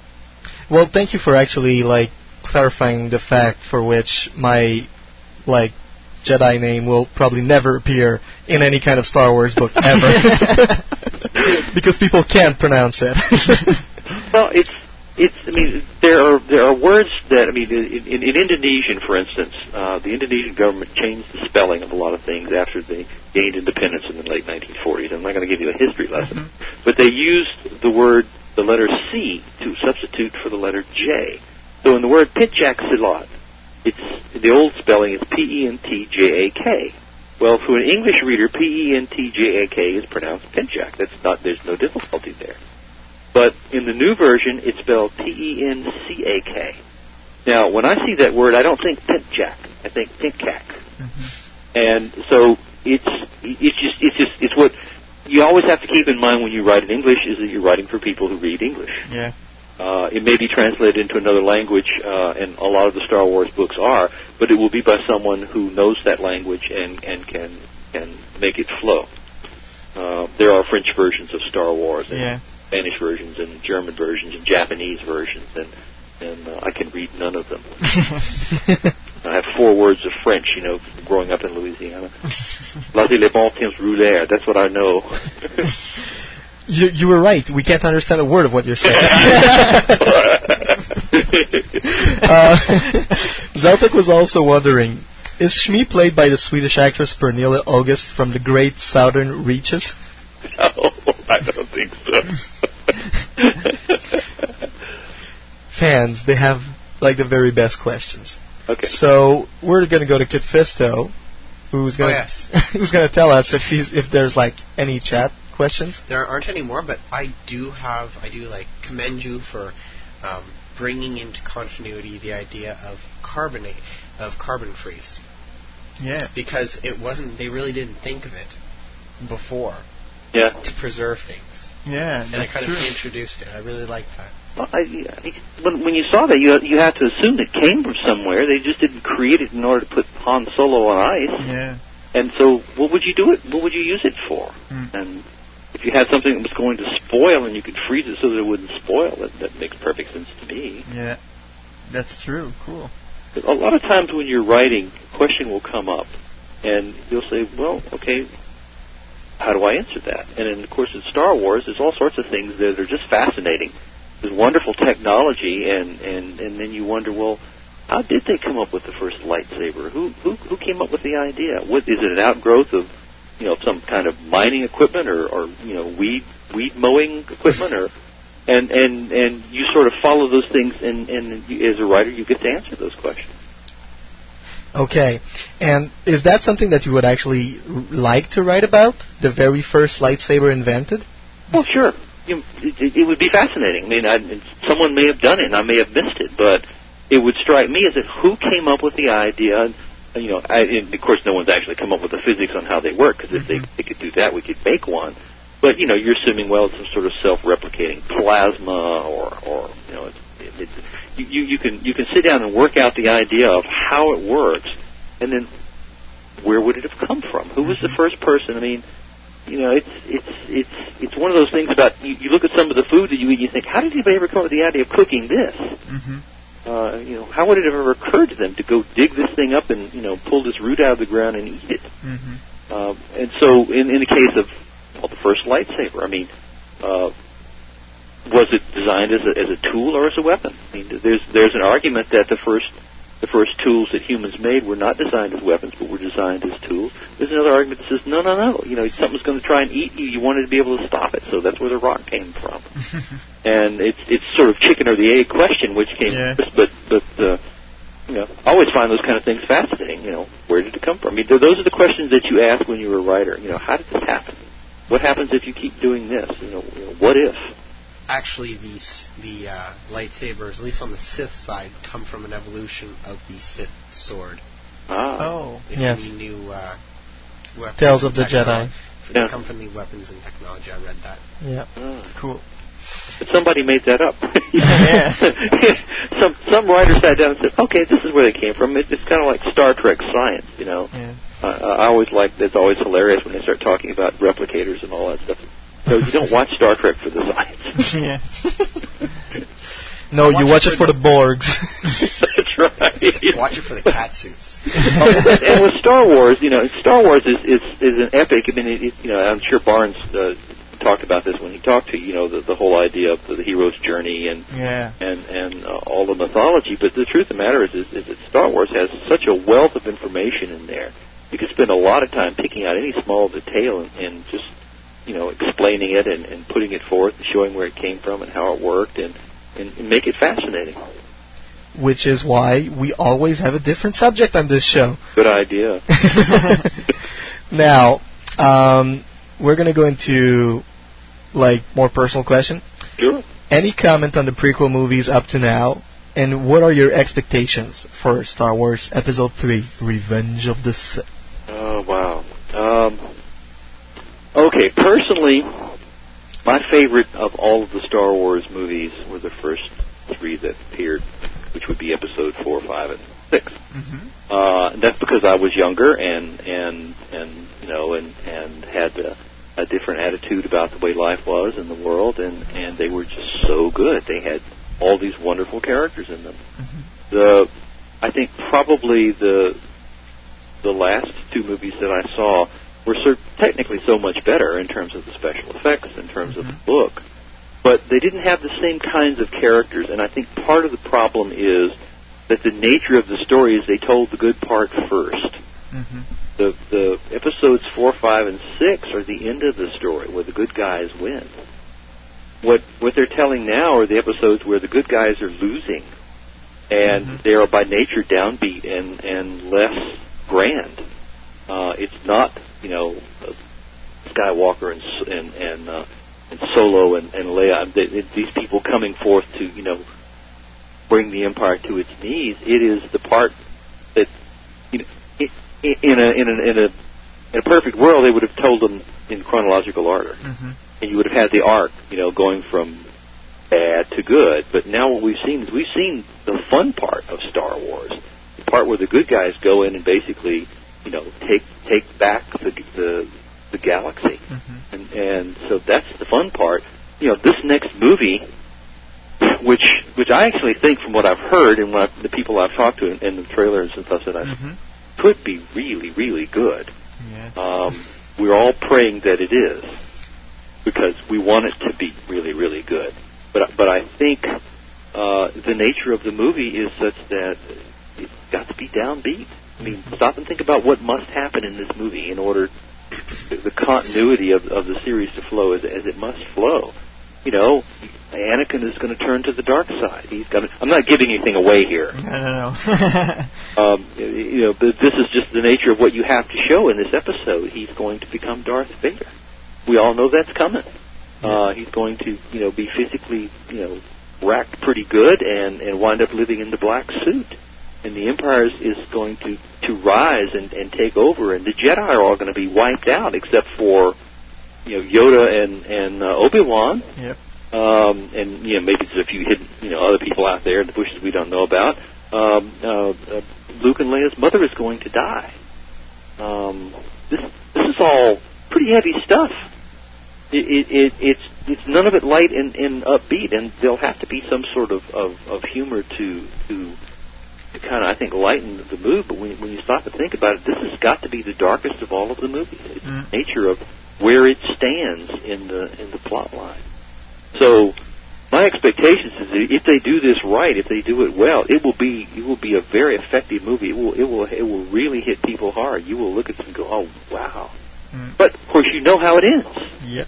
That's that's always the interesting thing when you write something between two episodes and you and you know what's going to happen after that. It's on some level, it's kind of hard to keep people. On their toes. Yeah, yeah. if, if, you, you know, when people ask me, well, well, when you wrote, you wrote, wrote, you know, Shadows, didn't it bother you that you know that everybody knew it was going to happen? Well, no, because it was, it, you know, they didn't know how it was going to happen. We all know we're going to die. Mm-hmm. Question is, is when, how, and so, and what do you do in the meantime? So that, that doesn't make my life any less interesting, knowing I kn- that I know how it ends. Now, I don't think it'll make this movie any less interesting. My expectations is is that that that certainly visually and and um, in terms of the the effect, it will be terrific. Cool. I can't see that it wouldn't be. Um, in terms of the story, I don't know. I mean, I I just you know wish they had asked me. um, I'm I'm actually just gonna skip the first part of that question because I think you're gonna answer it by yourself if you give the same answer you gave earlier. Uh, did you see the teaser trailer? I did. I And did, and I, what and did I you think of it? I mean, it, it it's uh, somebody sent me a URL for a web page a couple of months back that had a a teaser that was done with with uh, with these little blocks. Um, you know, they had the characters all made out of out of uh, Legos, Okay. and and it was great. and I said, "Wow, if if it's this good, it'll be a great movie." But I saw the teaser trailer, uh, and I, you know, I watched it a couple of times, and and um, then it actually talked to people in Hollywood who, who who've seen other parts of the thing. Oh. It it looks, you know, it certainly looks like it's got a, it, it's got the potential to be terrific. Um, the, you know, I, I like it that they that they use some stuff from the old movies Yeah. to kind of set it up. Uh, there's obviously some new stuff in there, and you know it, it it has it has a drama to it. If if the movie is as good as the trailer, uh, it'll be great. Yeah. Um, of course, you know that's always the problem. Sometimes you see a trailer and you've seen the movie, but I don't think so in this case. I think no. no, I think I, I think uh, George Lucas has gone back, and um, what I'm hoping is that that we will find is that he's gone back to what made the first movie so good, which is that sense of wonder that you get when you see Star Wars for the first time. You go, "Wow, isn't this cool?" Yeah. And if you can get that back, if you can get to that level where where even even though it's a dark story, people people will be you know caught up in it. Uh, I I think it could be just you know astounding. Yeah. But My expectations, I try not to have any any more about stuff like that. I, I don't know if it'll be good or not. Uh, I'm going to go see it. Everybody I know, will, everybody in the galaxy will go see it. But but um, yeah, I I'm, I have I have great hopes that it will be the you know the best of all Yeah. the Star Wars movies. the fans' favorite movie of all Star Wars movies is Empire Strikes Back, the the darker movie. So probably the episode three will be be becoming the best probably because it's dark It's, also. it's interesting what what people find to to cheer for. You know when when um, when Darth Maul appeared uh, on screen, uh, people were were were impressed. They liked Darth Maul. He seemed to be one of the most likable things about the picture for a lot of fans. When they when they brought the books out that were the tie-in for the episode, they they had four different covers on them. I don't know if you recall those or not. Yeah. Uh, the one that sold out first, every bookstore I talked to was the Darth Maul cover. I have the Darth Maul book with the Darth Maul cover. Yep, and and and it's because he was the most interesting character in the movie. Um, even though they didn't really do as much with him as I would have liked, he was very interesting. And was the so so you know villains can be made very interesting. Certainly Darth Vader is very interesting, and and they're they're they're working their way them you know to him. I mean, a lot of fans you know gave gave gave a lot of flack to Anakin as a teenager because they go, well, he's whiny, you know, and you know he's acting like a spoiled kid. Well, of course, he's a teenager. That's what that's what they do. That's what we all did. Go go back and look at at, at A New Hope and, and listen to Luke. Mm-hmm. I mean, he whines all the time. oh, Uncle Owen, I want to go be a Jedi. I mean, I mean, I mean he does. He whines. That's okay. That's part of his character. That's part of his growth arc. He goes from being a whiny teenager to becoming a Jedi Knight. Mm-hmm. Um, Anakin is is is going down a long dark road, and we all know it. And you have to see flashes of of the reason of you know of what what part of his problem is, and part of it is his temper. Yes. Yeah, you can you can see he has a blackness within him, and boy, if that doesn't set you up for the dark side of the force, I don't know what does. So we're gonna take a pretty good guess and say that you don't really follow spoilers. no, most of the time, if I want to see something or read something, I don't I don't follow spoilers. Okay. Okay, that's pretty good. Um, if you had another chance to write a Star Wars novel, what stories would you like to tell apart from making of a lightsaber? any any characters in particular that you'd like to explore and or develop? Uh, you know, I think it'd be fun to to go with people that I've created. Uh, I would like to have a story where uh, Guri and Dash Rendar get together and do things, Okay. and, and they run into to some of the original characters again. I think that would be personally fun to do. Uh, you know, if if I were given a choice of any Star Wars story to write at all, it would be the movie that's coming out. Yeah. not not the novelization, you know, that's connected to it, but but but the but the script itself, because Okay. that would be a real challenge to, to write something that you know that that dark and that with that many expectations laid upon it and make it good. You know, you could fail, but it would you, you know would really really take a, a, a good swing at it. Um, I think probably you know, there's a lot of characters that I think are, are interesting, but of course the ones that, that I've created, the ones that Michael and I created, um, we we have a certain proprietary interest in, uh, and we we sort of feel like you know I wouldn't mind doing a you know a story with a young Yoda. Um, Just because I always found Yoda an interesting character, and you know what was he like when he was 15? Was he a, a, a nasty teenager? I mean, th th you know, there's always those questions that come up, and uh, that would be fun to explore. Well, the call is out. If any Lucasfilm Licensing. Yeah, yeah, I'm, I'm waiting for the knock on the door any moment. Um, what projects are you working on right now, or actually planning? Uh, currently, I'm writing two books. One is a a distant prequel to a series that I wrote some years back uh, about a group of interstellar bodyguards called the Matadors. Uh, they were space opera. Um, you know, a lot of of uh, of, of action and, and adventure and and martial arts and sex and you know just good, good clean fun. Uh, and I, I had, had, I created in that series a martial art called the 97 Steps, and I always wanted to go back and show how I came up with the martial art. So that's that's one I'm working. It's called the Musashi Flex, and I don't know when it'll be out because I haven't finished writing it yet, but probably at the end of 2005. Okay. I am also working on another Tom Clancy novel with uh, with Larry Segriff and and, um, and uh, Steve Pieczenik, um, which is which is oh I guess probably number nine or number ten. Number ten, I think. Okay.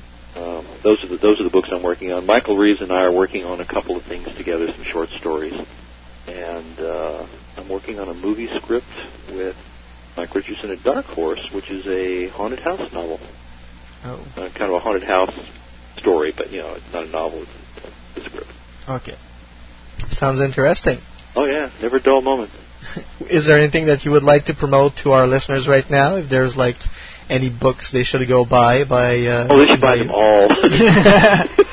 no, I I I I, th- I think uh, I think the Star Wars fans know what they like, and and uh, there's no need to point them at any Star Wars material. And uh, a lot of people, I've gotten thousands of fan letters over the years on on Shadows, and it seems like uh, MedStar is doing pretty well. Everybody's not happy with it, but by and large, most people seem to have enjoyed it. At least what we've read, and, and yeah, people would like to read it. I'd, I'd be happy to. It, it's a character novel, so It is. It is. If if you go expecting a lot of uh, a lot of battles and and uh, uh, explosions, you won't find them. But if if you're interested in reading something, it's it's, it's a it's a character story. It's it's a little uh, quiet, and it's not perfect. Because Michael and I are not perfect writers, but we you know we did the best we could, and and we had fun, and uh, we we think we served the the Star Wars audience pretty well with what we did. cool. I- Is that actually something you take very much to heart? The uh, the the fan reviews. Well, I, I do. I do take the fans very much hard. I, the, the really hardcore fans, the ones who know what color the lint was in Mara Jade's pocket on Tuesday, I don't worry too much about them because can't please please people who are who are who are that much into the, the universe because they they have a, they have already have an idea of how things should be, and it's very hard to to uh, to please them. They you know, they know more about it than you do, frankly. Uh, certainly than most writers do, and I'll be the first to admit that. But but it's it's it's it's the Star Wars fan who reads it because he or she loves the, the Star Wars universe, and they just you know they just can't get enough of it. That's who we write for. Yeah. Who who really enjoy it, and that's that's who most fans are. Most of the fans that I've met or talked to or, or exchanged email with are really good people. They really enjoy what what what the universe is all about, and they're that's who you that's who you want to please. You want people to read it and go, "Wow, he did a good job. I really like this book." The people who are who are obsessive about anything, and, and unfortunately, Star Wars has some of those in it, uh, to the point where, and I'll give you a quick story. I know you're running out of time. When when I first started writing Shadows of the Empire, uh, the rumor was out that I was writing before I had ever written any of it. It, was, it appeared online. I think it was on AOL. A note that said, "Oh, bad news, folks! Steve Perry is writing Shadows of the Empire." Oh. But, well, I'm being killed, and I haven't even written it yet. Um, and and and it was like, wow, you, can- you're not even going to give me a chance. you're gonna you're gonna call me out before I come to bat. Yeah. And I, I think the the problem that you run into when when you have people who who are really deeply into something is that they have an idea how it should be, uh, and if you if you don't put it the way that they they think it should be, then they just don't approve. Mm-hmm. Uh, and that's I mean that's, that's you can't bad, yeah. learn to learn like. You can't please all the people all of the time. Yeah. So you please as many as you can. Nice. So now is the infamous time. Every guest that comes on this show has to go through this very uh, heartful deal that is the Star Wars en Direct Liner. Oh yes, yes. oh yes, yes. This is where I say, uh, "Hi, I'm Steve Perry, co-author of the MedStar duology, and you're listening to Star Wars en Direct." Should, should we actually just do it like one more time just to be safe? oh, you mean like that? yeah, that was perfect. Go ahead one more time. Hi, I'm Steve Perry, co-author of the MedStar duology, and you're listening to Star Wars en Direct. That's just perfect. Thank you very much. Uh, thank you very much to all the fans who actually uh, took the time to listen to us tonight in this very, very nice interview with Steve Perry. Uh, we'll be right back right after this very nice little musical break. Uh, Steve, you can stay on the line. And uh, right now we're going to go listen to 1985 Bowling for Soup.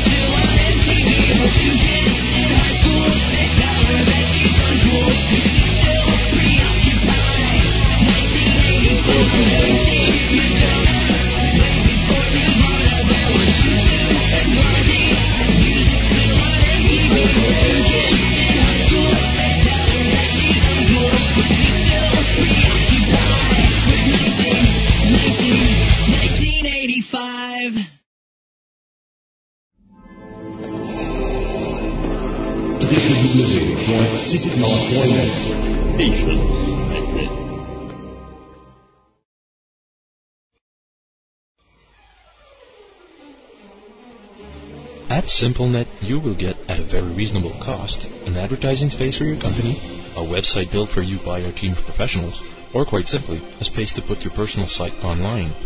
The online gamers are not forgotten. We can offer fixed prices of bandwidth, as well as solutions for turnkey pre-configured game servers. Join us at www.simple-net.ca.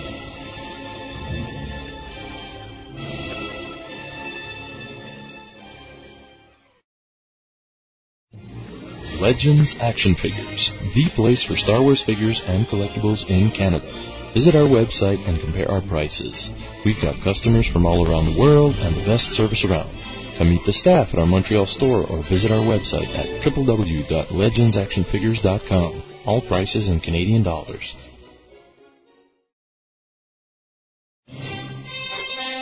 Hello, I'm Garrick Hagon, big Star Collider from Star Wars A New Hope. And you're listening to Star Wars on Pirate.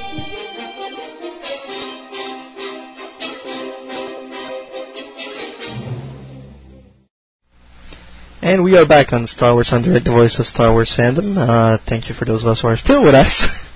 and uh, was a long and interesting interview. That's th- it was very nice. Uh, I'm actually going to go straight into the emails, and uh, after that we can for the main subject. That's it for the main subject. Which no, ladies and gentlemen, it wasn't Steve Perry. Uh, I know it's hard to believe. no, but he, he's very uh, talkative. Talkative, and he, he really knows the Star Wars universe. He really knows what he's talking about, Yeah. which is a very good thing. So uh, Jordan sent us this very nice email. I've just seen a trailer on the Star Wars website for Revenge of the Sith, and it is magnificent. It shows all of the bits that you want to see, even the first pictures of Darth Vader.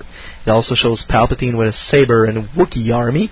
This is the best trailer I've ever seen, and I would give it five gold stars. Gold stars. Five gold stars. It's it's nice. And uh, we have Heather, who uh, who's actually from Montreal. What? Yeah, Heather Coulter, who's from Montreal, and she sent she sent us this very nice email. Hi. Uh, I thought that the teaser trailer was incredible. My heart was pounding from the moment Lucasfilm sign came on the screen to the end. I was glad that I taped it, as it needs to be watched multiple times for the full effect of the film to sink it. I thought that it was the best teaser for the entire prequel trilogy, and now I cannot wait for the movie to come out. I think that Revenge of the Sith will live up to the hype surrounding it, and that Star Wars fans will not be disappointed when it hits the theaters. The only sad part for me is that it is promoting the final Star Wars movie. That's the only part that sucked for me. TV show. TV show. Thank you for that. Um, we have wow, that's A long email. I think I'll I'll come back. Okay. Um, there's uh, Chad who sa- who thinks that the ROTS trailer was fantastic. He was amazed that they actually showed Anakin in his full Vader get up in the preview. Uh, this is the beginning of the end. Indeed, it is. In more ways than Yeah. one. I love the teaser trailer so much I can't get enough of it. Play it over and over. Favorite part was Anakin and his new Sith eyes. I'm hoping that they stay for hi- for sometimes for some time in the movie. It also makes me wonder if it's just a dream he has or foreseeing his future. No. That's That's, that would be a good idea. that's actually that's that's Yeah, good. because when he's fighting, you don't see the, the red eye, so Yeah. maybe it's not edited yet. And he Uh, has nightmares in episode two. Yeah, we don't see them, but in the script. Yeah. Who knows what we will see in episode three? It could be just like a flame on type thing. Yeah. Fantastic. You know, like, yeah. ah. Yeah. It also makes me wonder if it's just a dream he has, or if, blah, blah, blah. That was also a surprise to me, along with Sidious having a Sith lightsaber. Big freaking smile. all in all, the trailer rocks. And now back to the very long one. the teaser for it comes from Kenobi, and uh, the teaser for Star Wars Episode 3: Revenge of the Sith really caught me by surprise.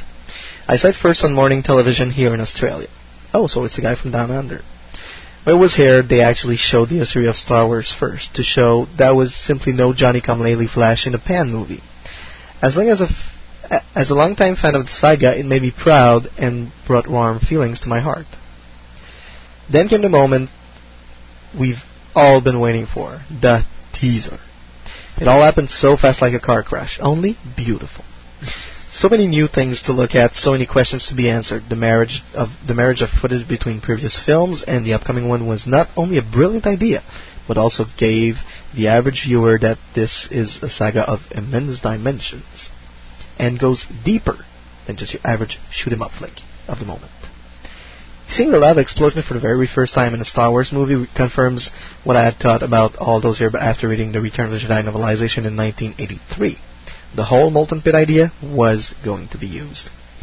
What is also great is that George is going to use an idea that he had for the very first Star Wars film, A New Hope, the inclusion of the Wookiee planet of Kashyyyk.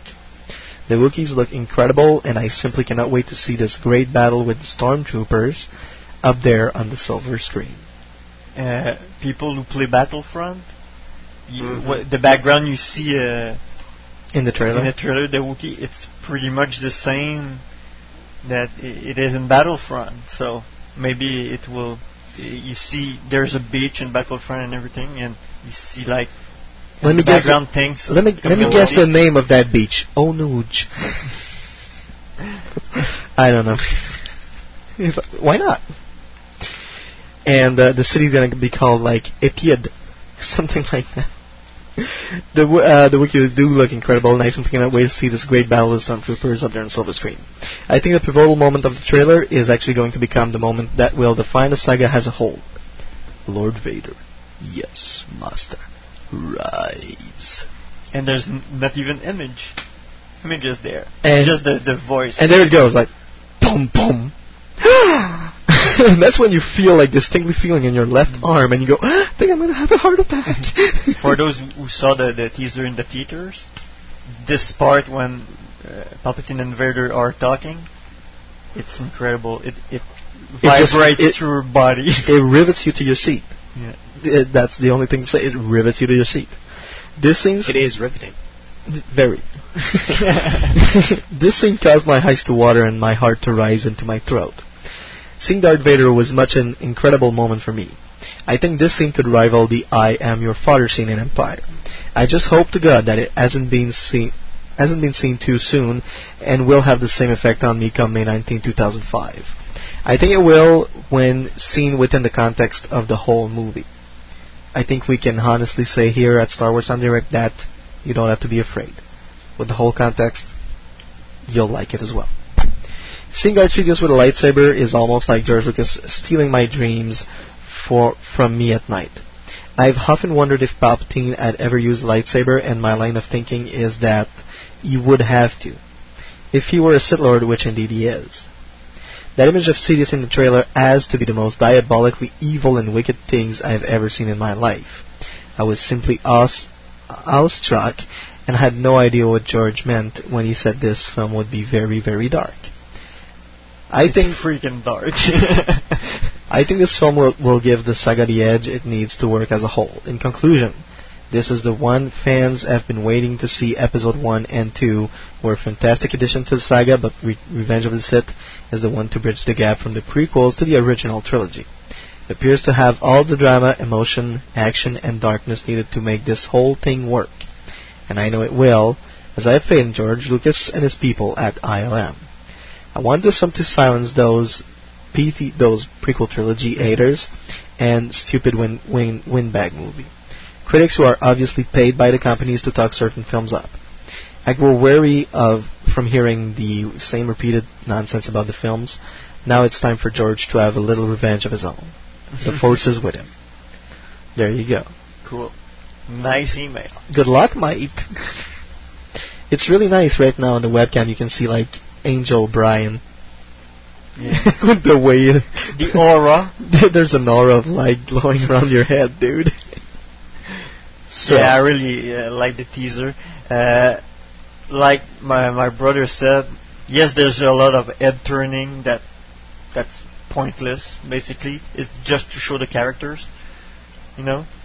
But the uh, like the duel, uh, you know, you see Mustafar uh, with uh, Padme's uh, starship, and you know, cool. One word, cool. It's like that's it. That that's what says it all. and you get the scene with the, the two starship. You, the first idea that you you gave to us was the like buccaneer ship, Yeah, just parallel uh, shooting at each other. You know, that that was indeed very nice. So I think like Brian went. Yes, master. Right. cool. That's what you wanted to hear. It's it it's. what can what more Yeah. can you say? But it, like y- y- y- y- the last email we, we we read explains it all. You know, I really like the the first part, like the the.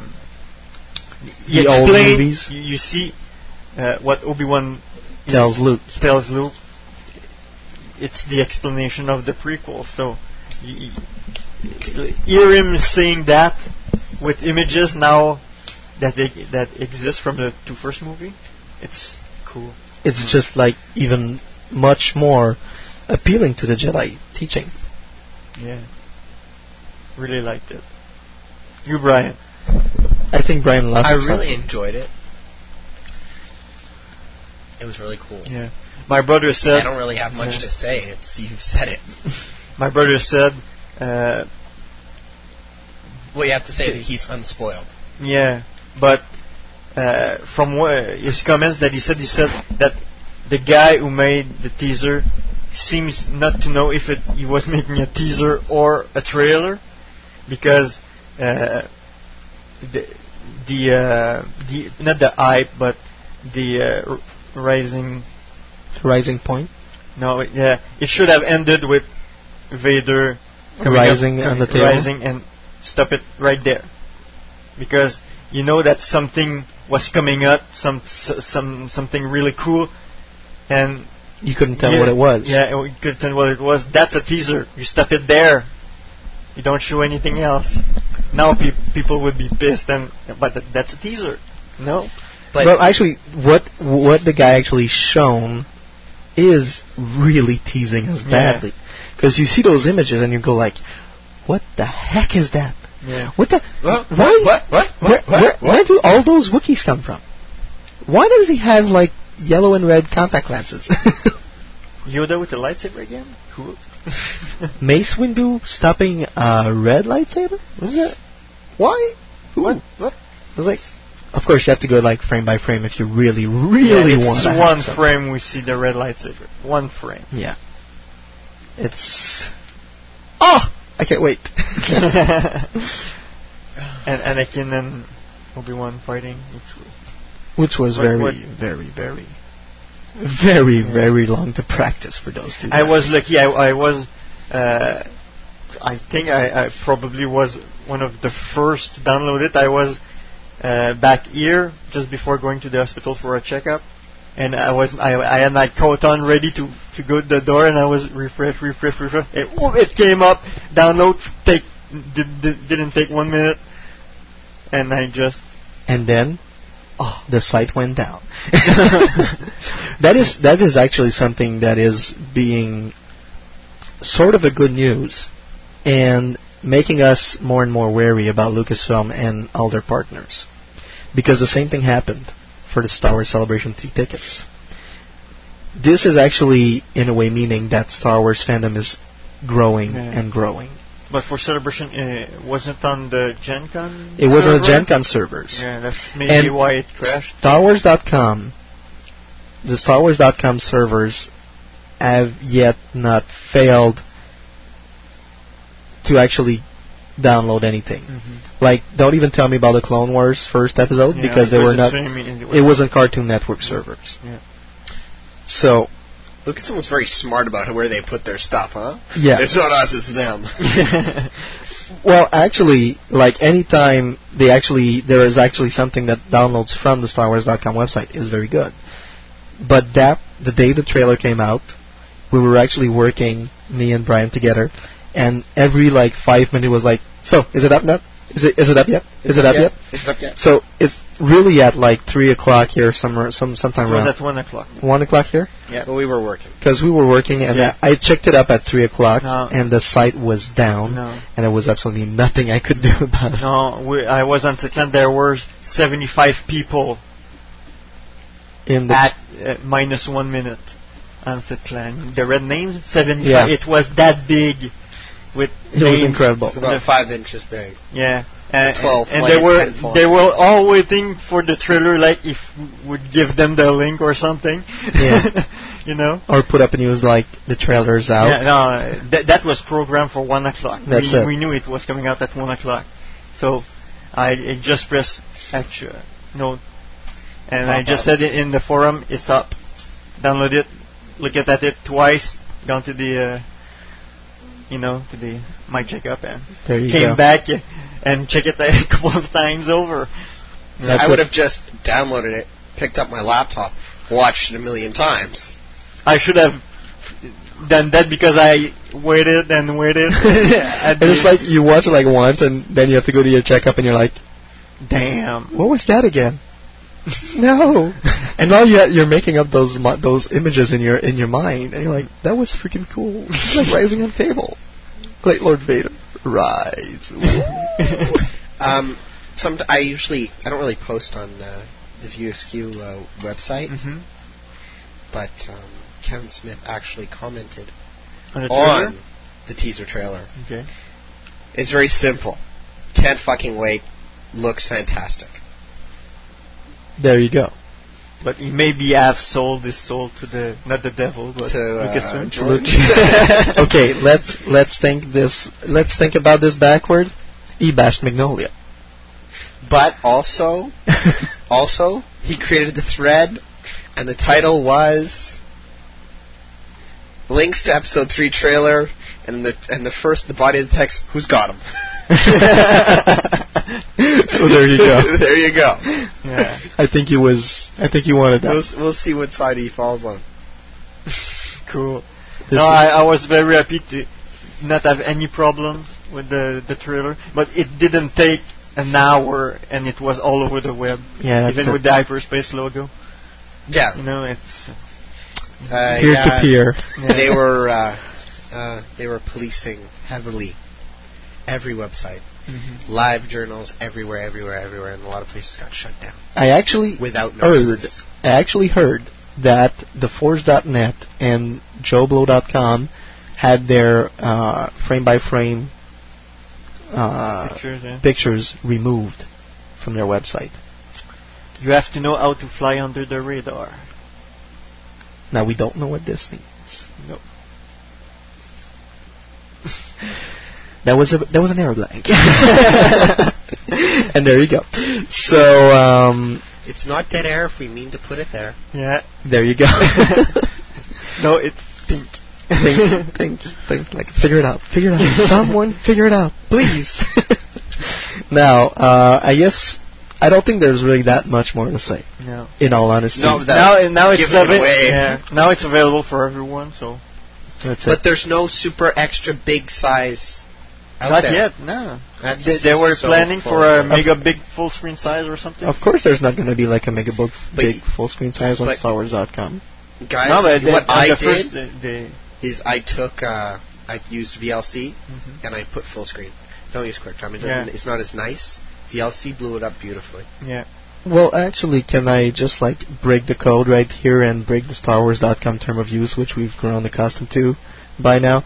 This weekend we were at a convention, as we were saying earlier, and being a Star Wars fan base that is very present in our community, we actually shown the uh, Teaser trailer. the teaser trailer all weekend long on our computer. It's available on the for the public now. That's it. so no problem. So I don't really mind using it if, if you want to sue, sue me for publicizing your movie. I mean, like, you have my address. you, you know where to find me. There was a lot of people at the convention who didn't saw it yet. That's it. And they loved it very much. We had like tons of incredible comments and oh, oh, Oh, my shit. holy and uh, you know, crank, crank up the volume because it was a little bit higher the volume. That's it. The, uh, and and when it was actually it, very fine on QuickTime. I didn't find it was. Yeah. Uh, I, I don't know. I, on my computer, I turn, I turn, close the lights, put on my sound system, all the way up to the max. Mm-hmm. Exactly. the house was shaking. Yes. You were alone, weren't you? No. No. When you're That's, that's actually how I showed my sisters. They were like, oh, oh, oh, oh. oh. And then my, then I was like, then she's like, then my my brother who's like spoiler free said, out. We have to discuss this.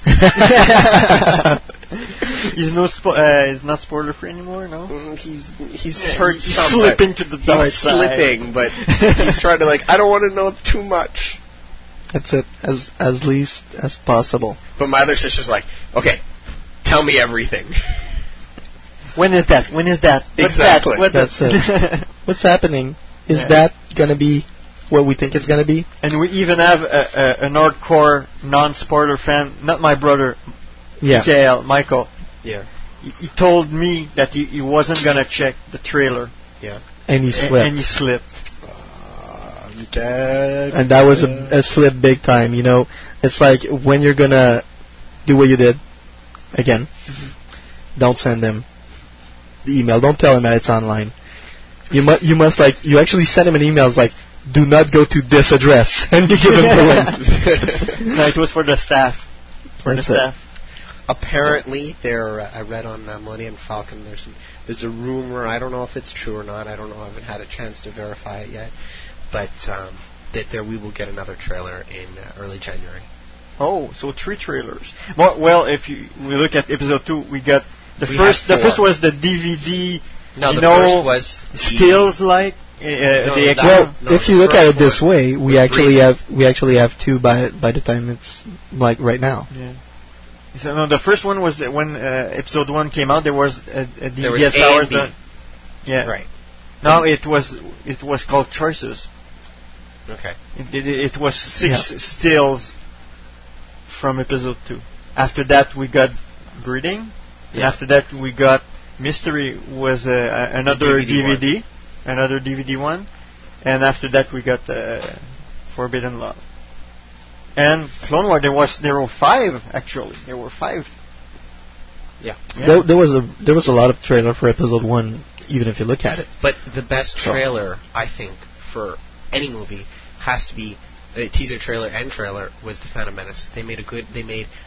The first they, teaser they was the- made, the- the- they the- made the movies look amazing.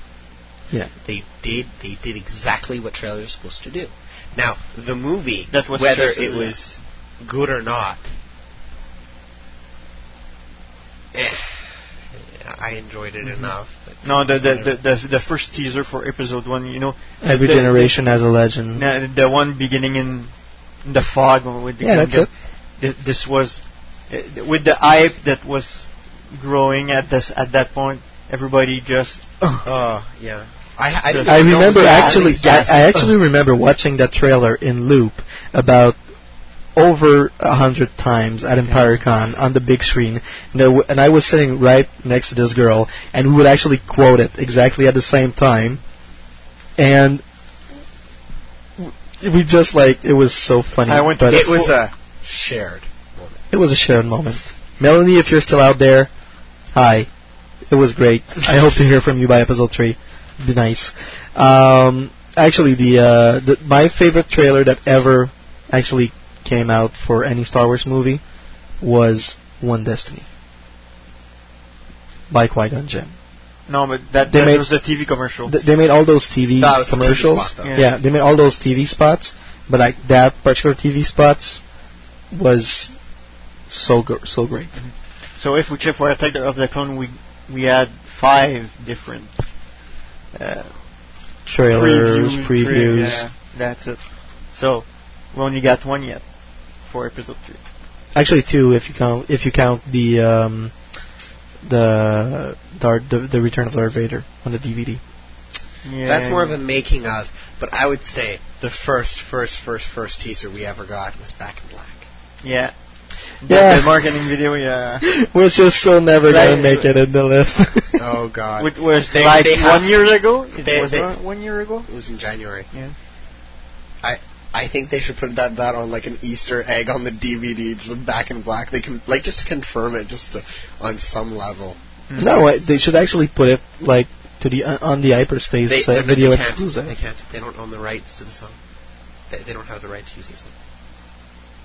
Don't put uh, don't put the vo- don't put the song and just tell the people like put that song right next to it. You'll see it's really cool. You start like that song now. Start Back in Black. No, no, no, no. no. But it's like you have you you actually insert those 24 frames and QuickTime. It's like start back in black and black now. We actually put Back in Black in our Star Wars Android DVD. Yes, we did. It was really cool. The, the, the Yeah, I know the the song music.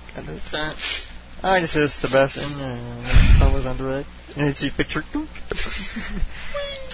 There will be at some point uh, a smaller version, downloadable version of that that we will put on the I could do site. it tonight. Actually, I will. Cool. Because a lot of people didn't see it yet. That's true. You will see I me with my big accent, not knowing what to say, and you know. Like you know, like what I'm Uh, trying to to say is.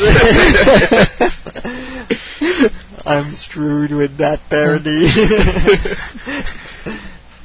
nice. No, I'm, So- the, I'm the screwed one because I sound like my heart nemesis. Yeah. I sound like Triumph the Insult Dog. so now our next show should will, will should be November 28, 2004. Uh, Not should because will be yeah. Will be because as I was saying earlier, we will be having the very great honor of interviewing Karen Traviss, who's The the, writer of Hard Contact. Republic Commando Hard Contact. That's so good so far.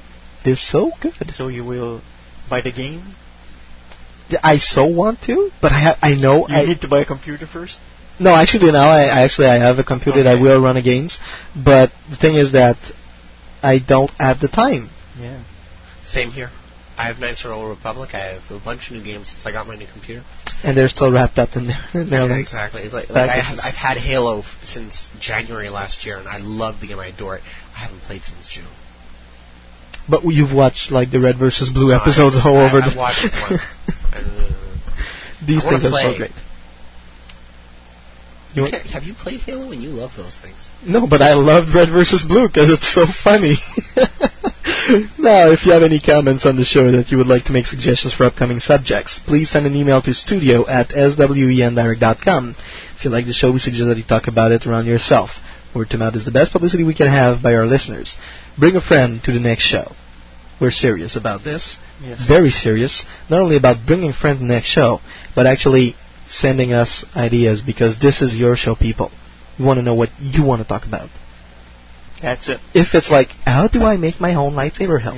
We I'll give you classes, but We didn't have the time to take calls. sadly, sadly Okay. today we were we're going over time right now. So Oh, one thing we didn't mention. The, the freaking Ewok you saw in the explosion in the trailer. actually, that's like on, that's on TFN Humor. It's like somebody showed showed this to me. If you go to TFN Humor, you'll see at like the very one some of the very last frames of the teaser trailer. In the explosion, you can actually see an Ewok. It's it's the head of a new one. Also, you know what? When the teaser when the Poster? teaser poster came out, people started seeing Boba Fett, Darth Sidious, all that kind of Grievous. No, but the, in- no, but the Ewok Okay, head is in look, there. Look, look, look, it's there. Okay, no, Brian. You know what somebody did? They took a picture of Jar Jar and put it in and supreme. Oh yeah, look, I saw Jar Jar. Yeah, no, I know, I know, and that that's stupid.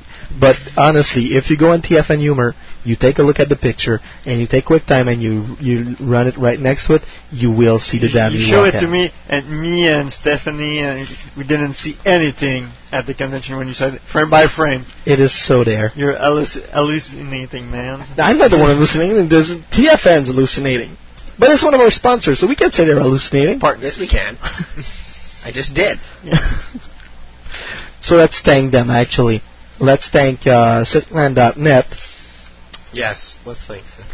Because it's really a very nice website and they have very nice The best, the best files and archives to lots of images and stuff. the best French website, and probably better than most English websites. Oh, that's that. You're you're mm. cocky, man. You're getting cocky No, there. but do you think so? I can't say yes. We're neutral. No, there's a lot of things that you can see Sebastian, there. When you're when you're on the same server, on the same hard drive, yes. you're allowed to be partial. Okay, well, yeah, Sitland is like better than that. yeah. no, but like in terms of French website, we're really at the top, and in terms of English website, I don't really want to fight it because some of them are really, really good out there, and Sitland is lacking, is still lacking some parts of those websites because we just don't have the time nor manpower that Nor the community.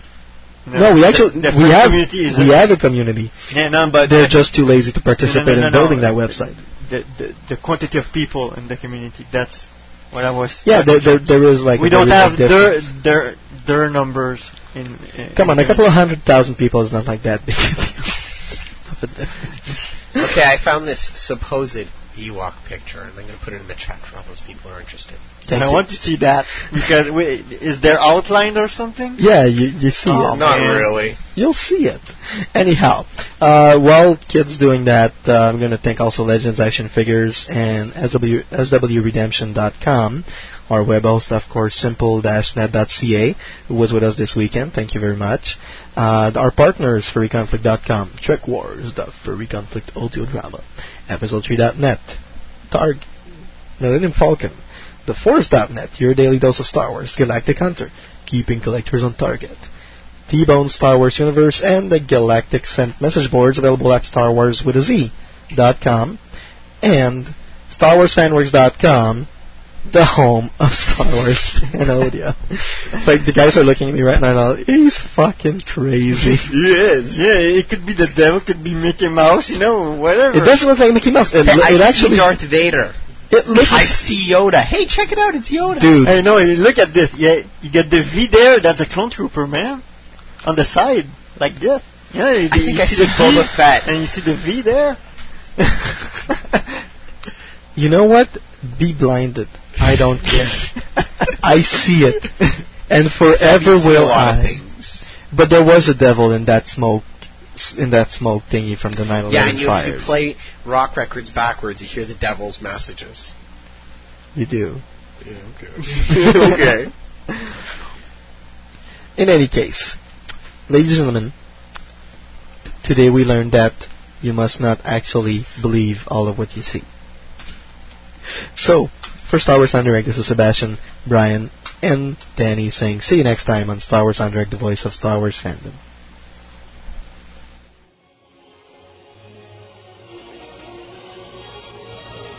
This show has been brought to you by SimpleNet.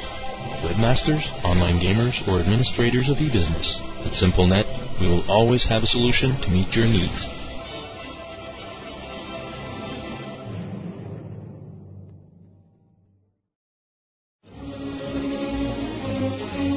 You were listening to Star Wars en Direct, the voice of Star Wars fandom.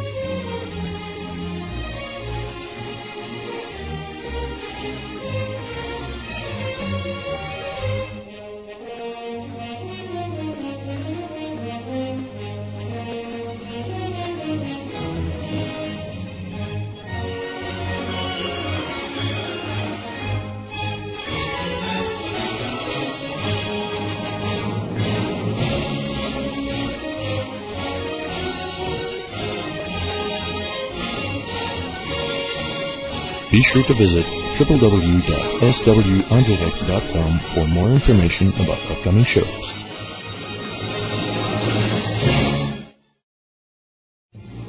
Legends Action Figures, the place for Star Wars figures and collectibles in Canada. Visit our website and compare our prices. We've got customers from all around the world and the best service around. Come meet the staff at our Montreal store or visit our website at www.legendsactionfigures.com. All prices in Canadian dollars. C'est les toutes dernières actualités sur l'univers Star Wars. Plusieurs dossiers sur la saga, des événements et rencontres entre fans. Un énorme forum de discussion. Une radio web à contenu 100% Star Wars, incluant une ligne ouverte en direct. Plusieurs concours ouverts au Québec et en Europe. Et bien plus encore. Ne résistez pas à la tentation du côté obscur. Cliquez sur le.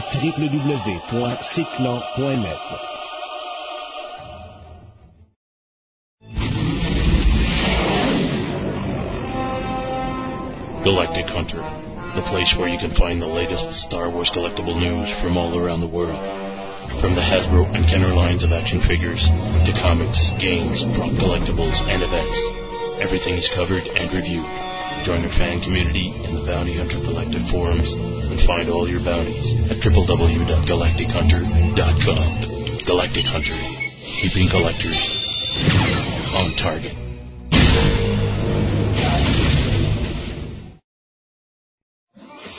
StarWarsFanWorks.com, the home of Star Wars fan audio on the internet. It's your home for Star Wars fan audio genre news, a comprehensive catalog of fan-made Star Wars radio shows, parody tales, and serious audio dramas. With behind-the-scenes features, a message board, reviews, tutorials, convention coverage, an internet movie database-style directory of the entire Star Wars fan audio community, and the only fan audio community-recognized Star Wars Fan Audio Academy Awards held each year. StarWarsFanWorks.com. Fandom has a whole new sound. Hi, everybody. This is Josh from TheForce.net. When you get online, be sure to stop by the number one fan site for Star Wars for your daily dose. Our Star Wars news is updated literally a dozen times a day.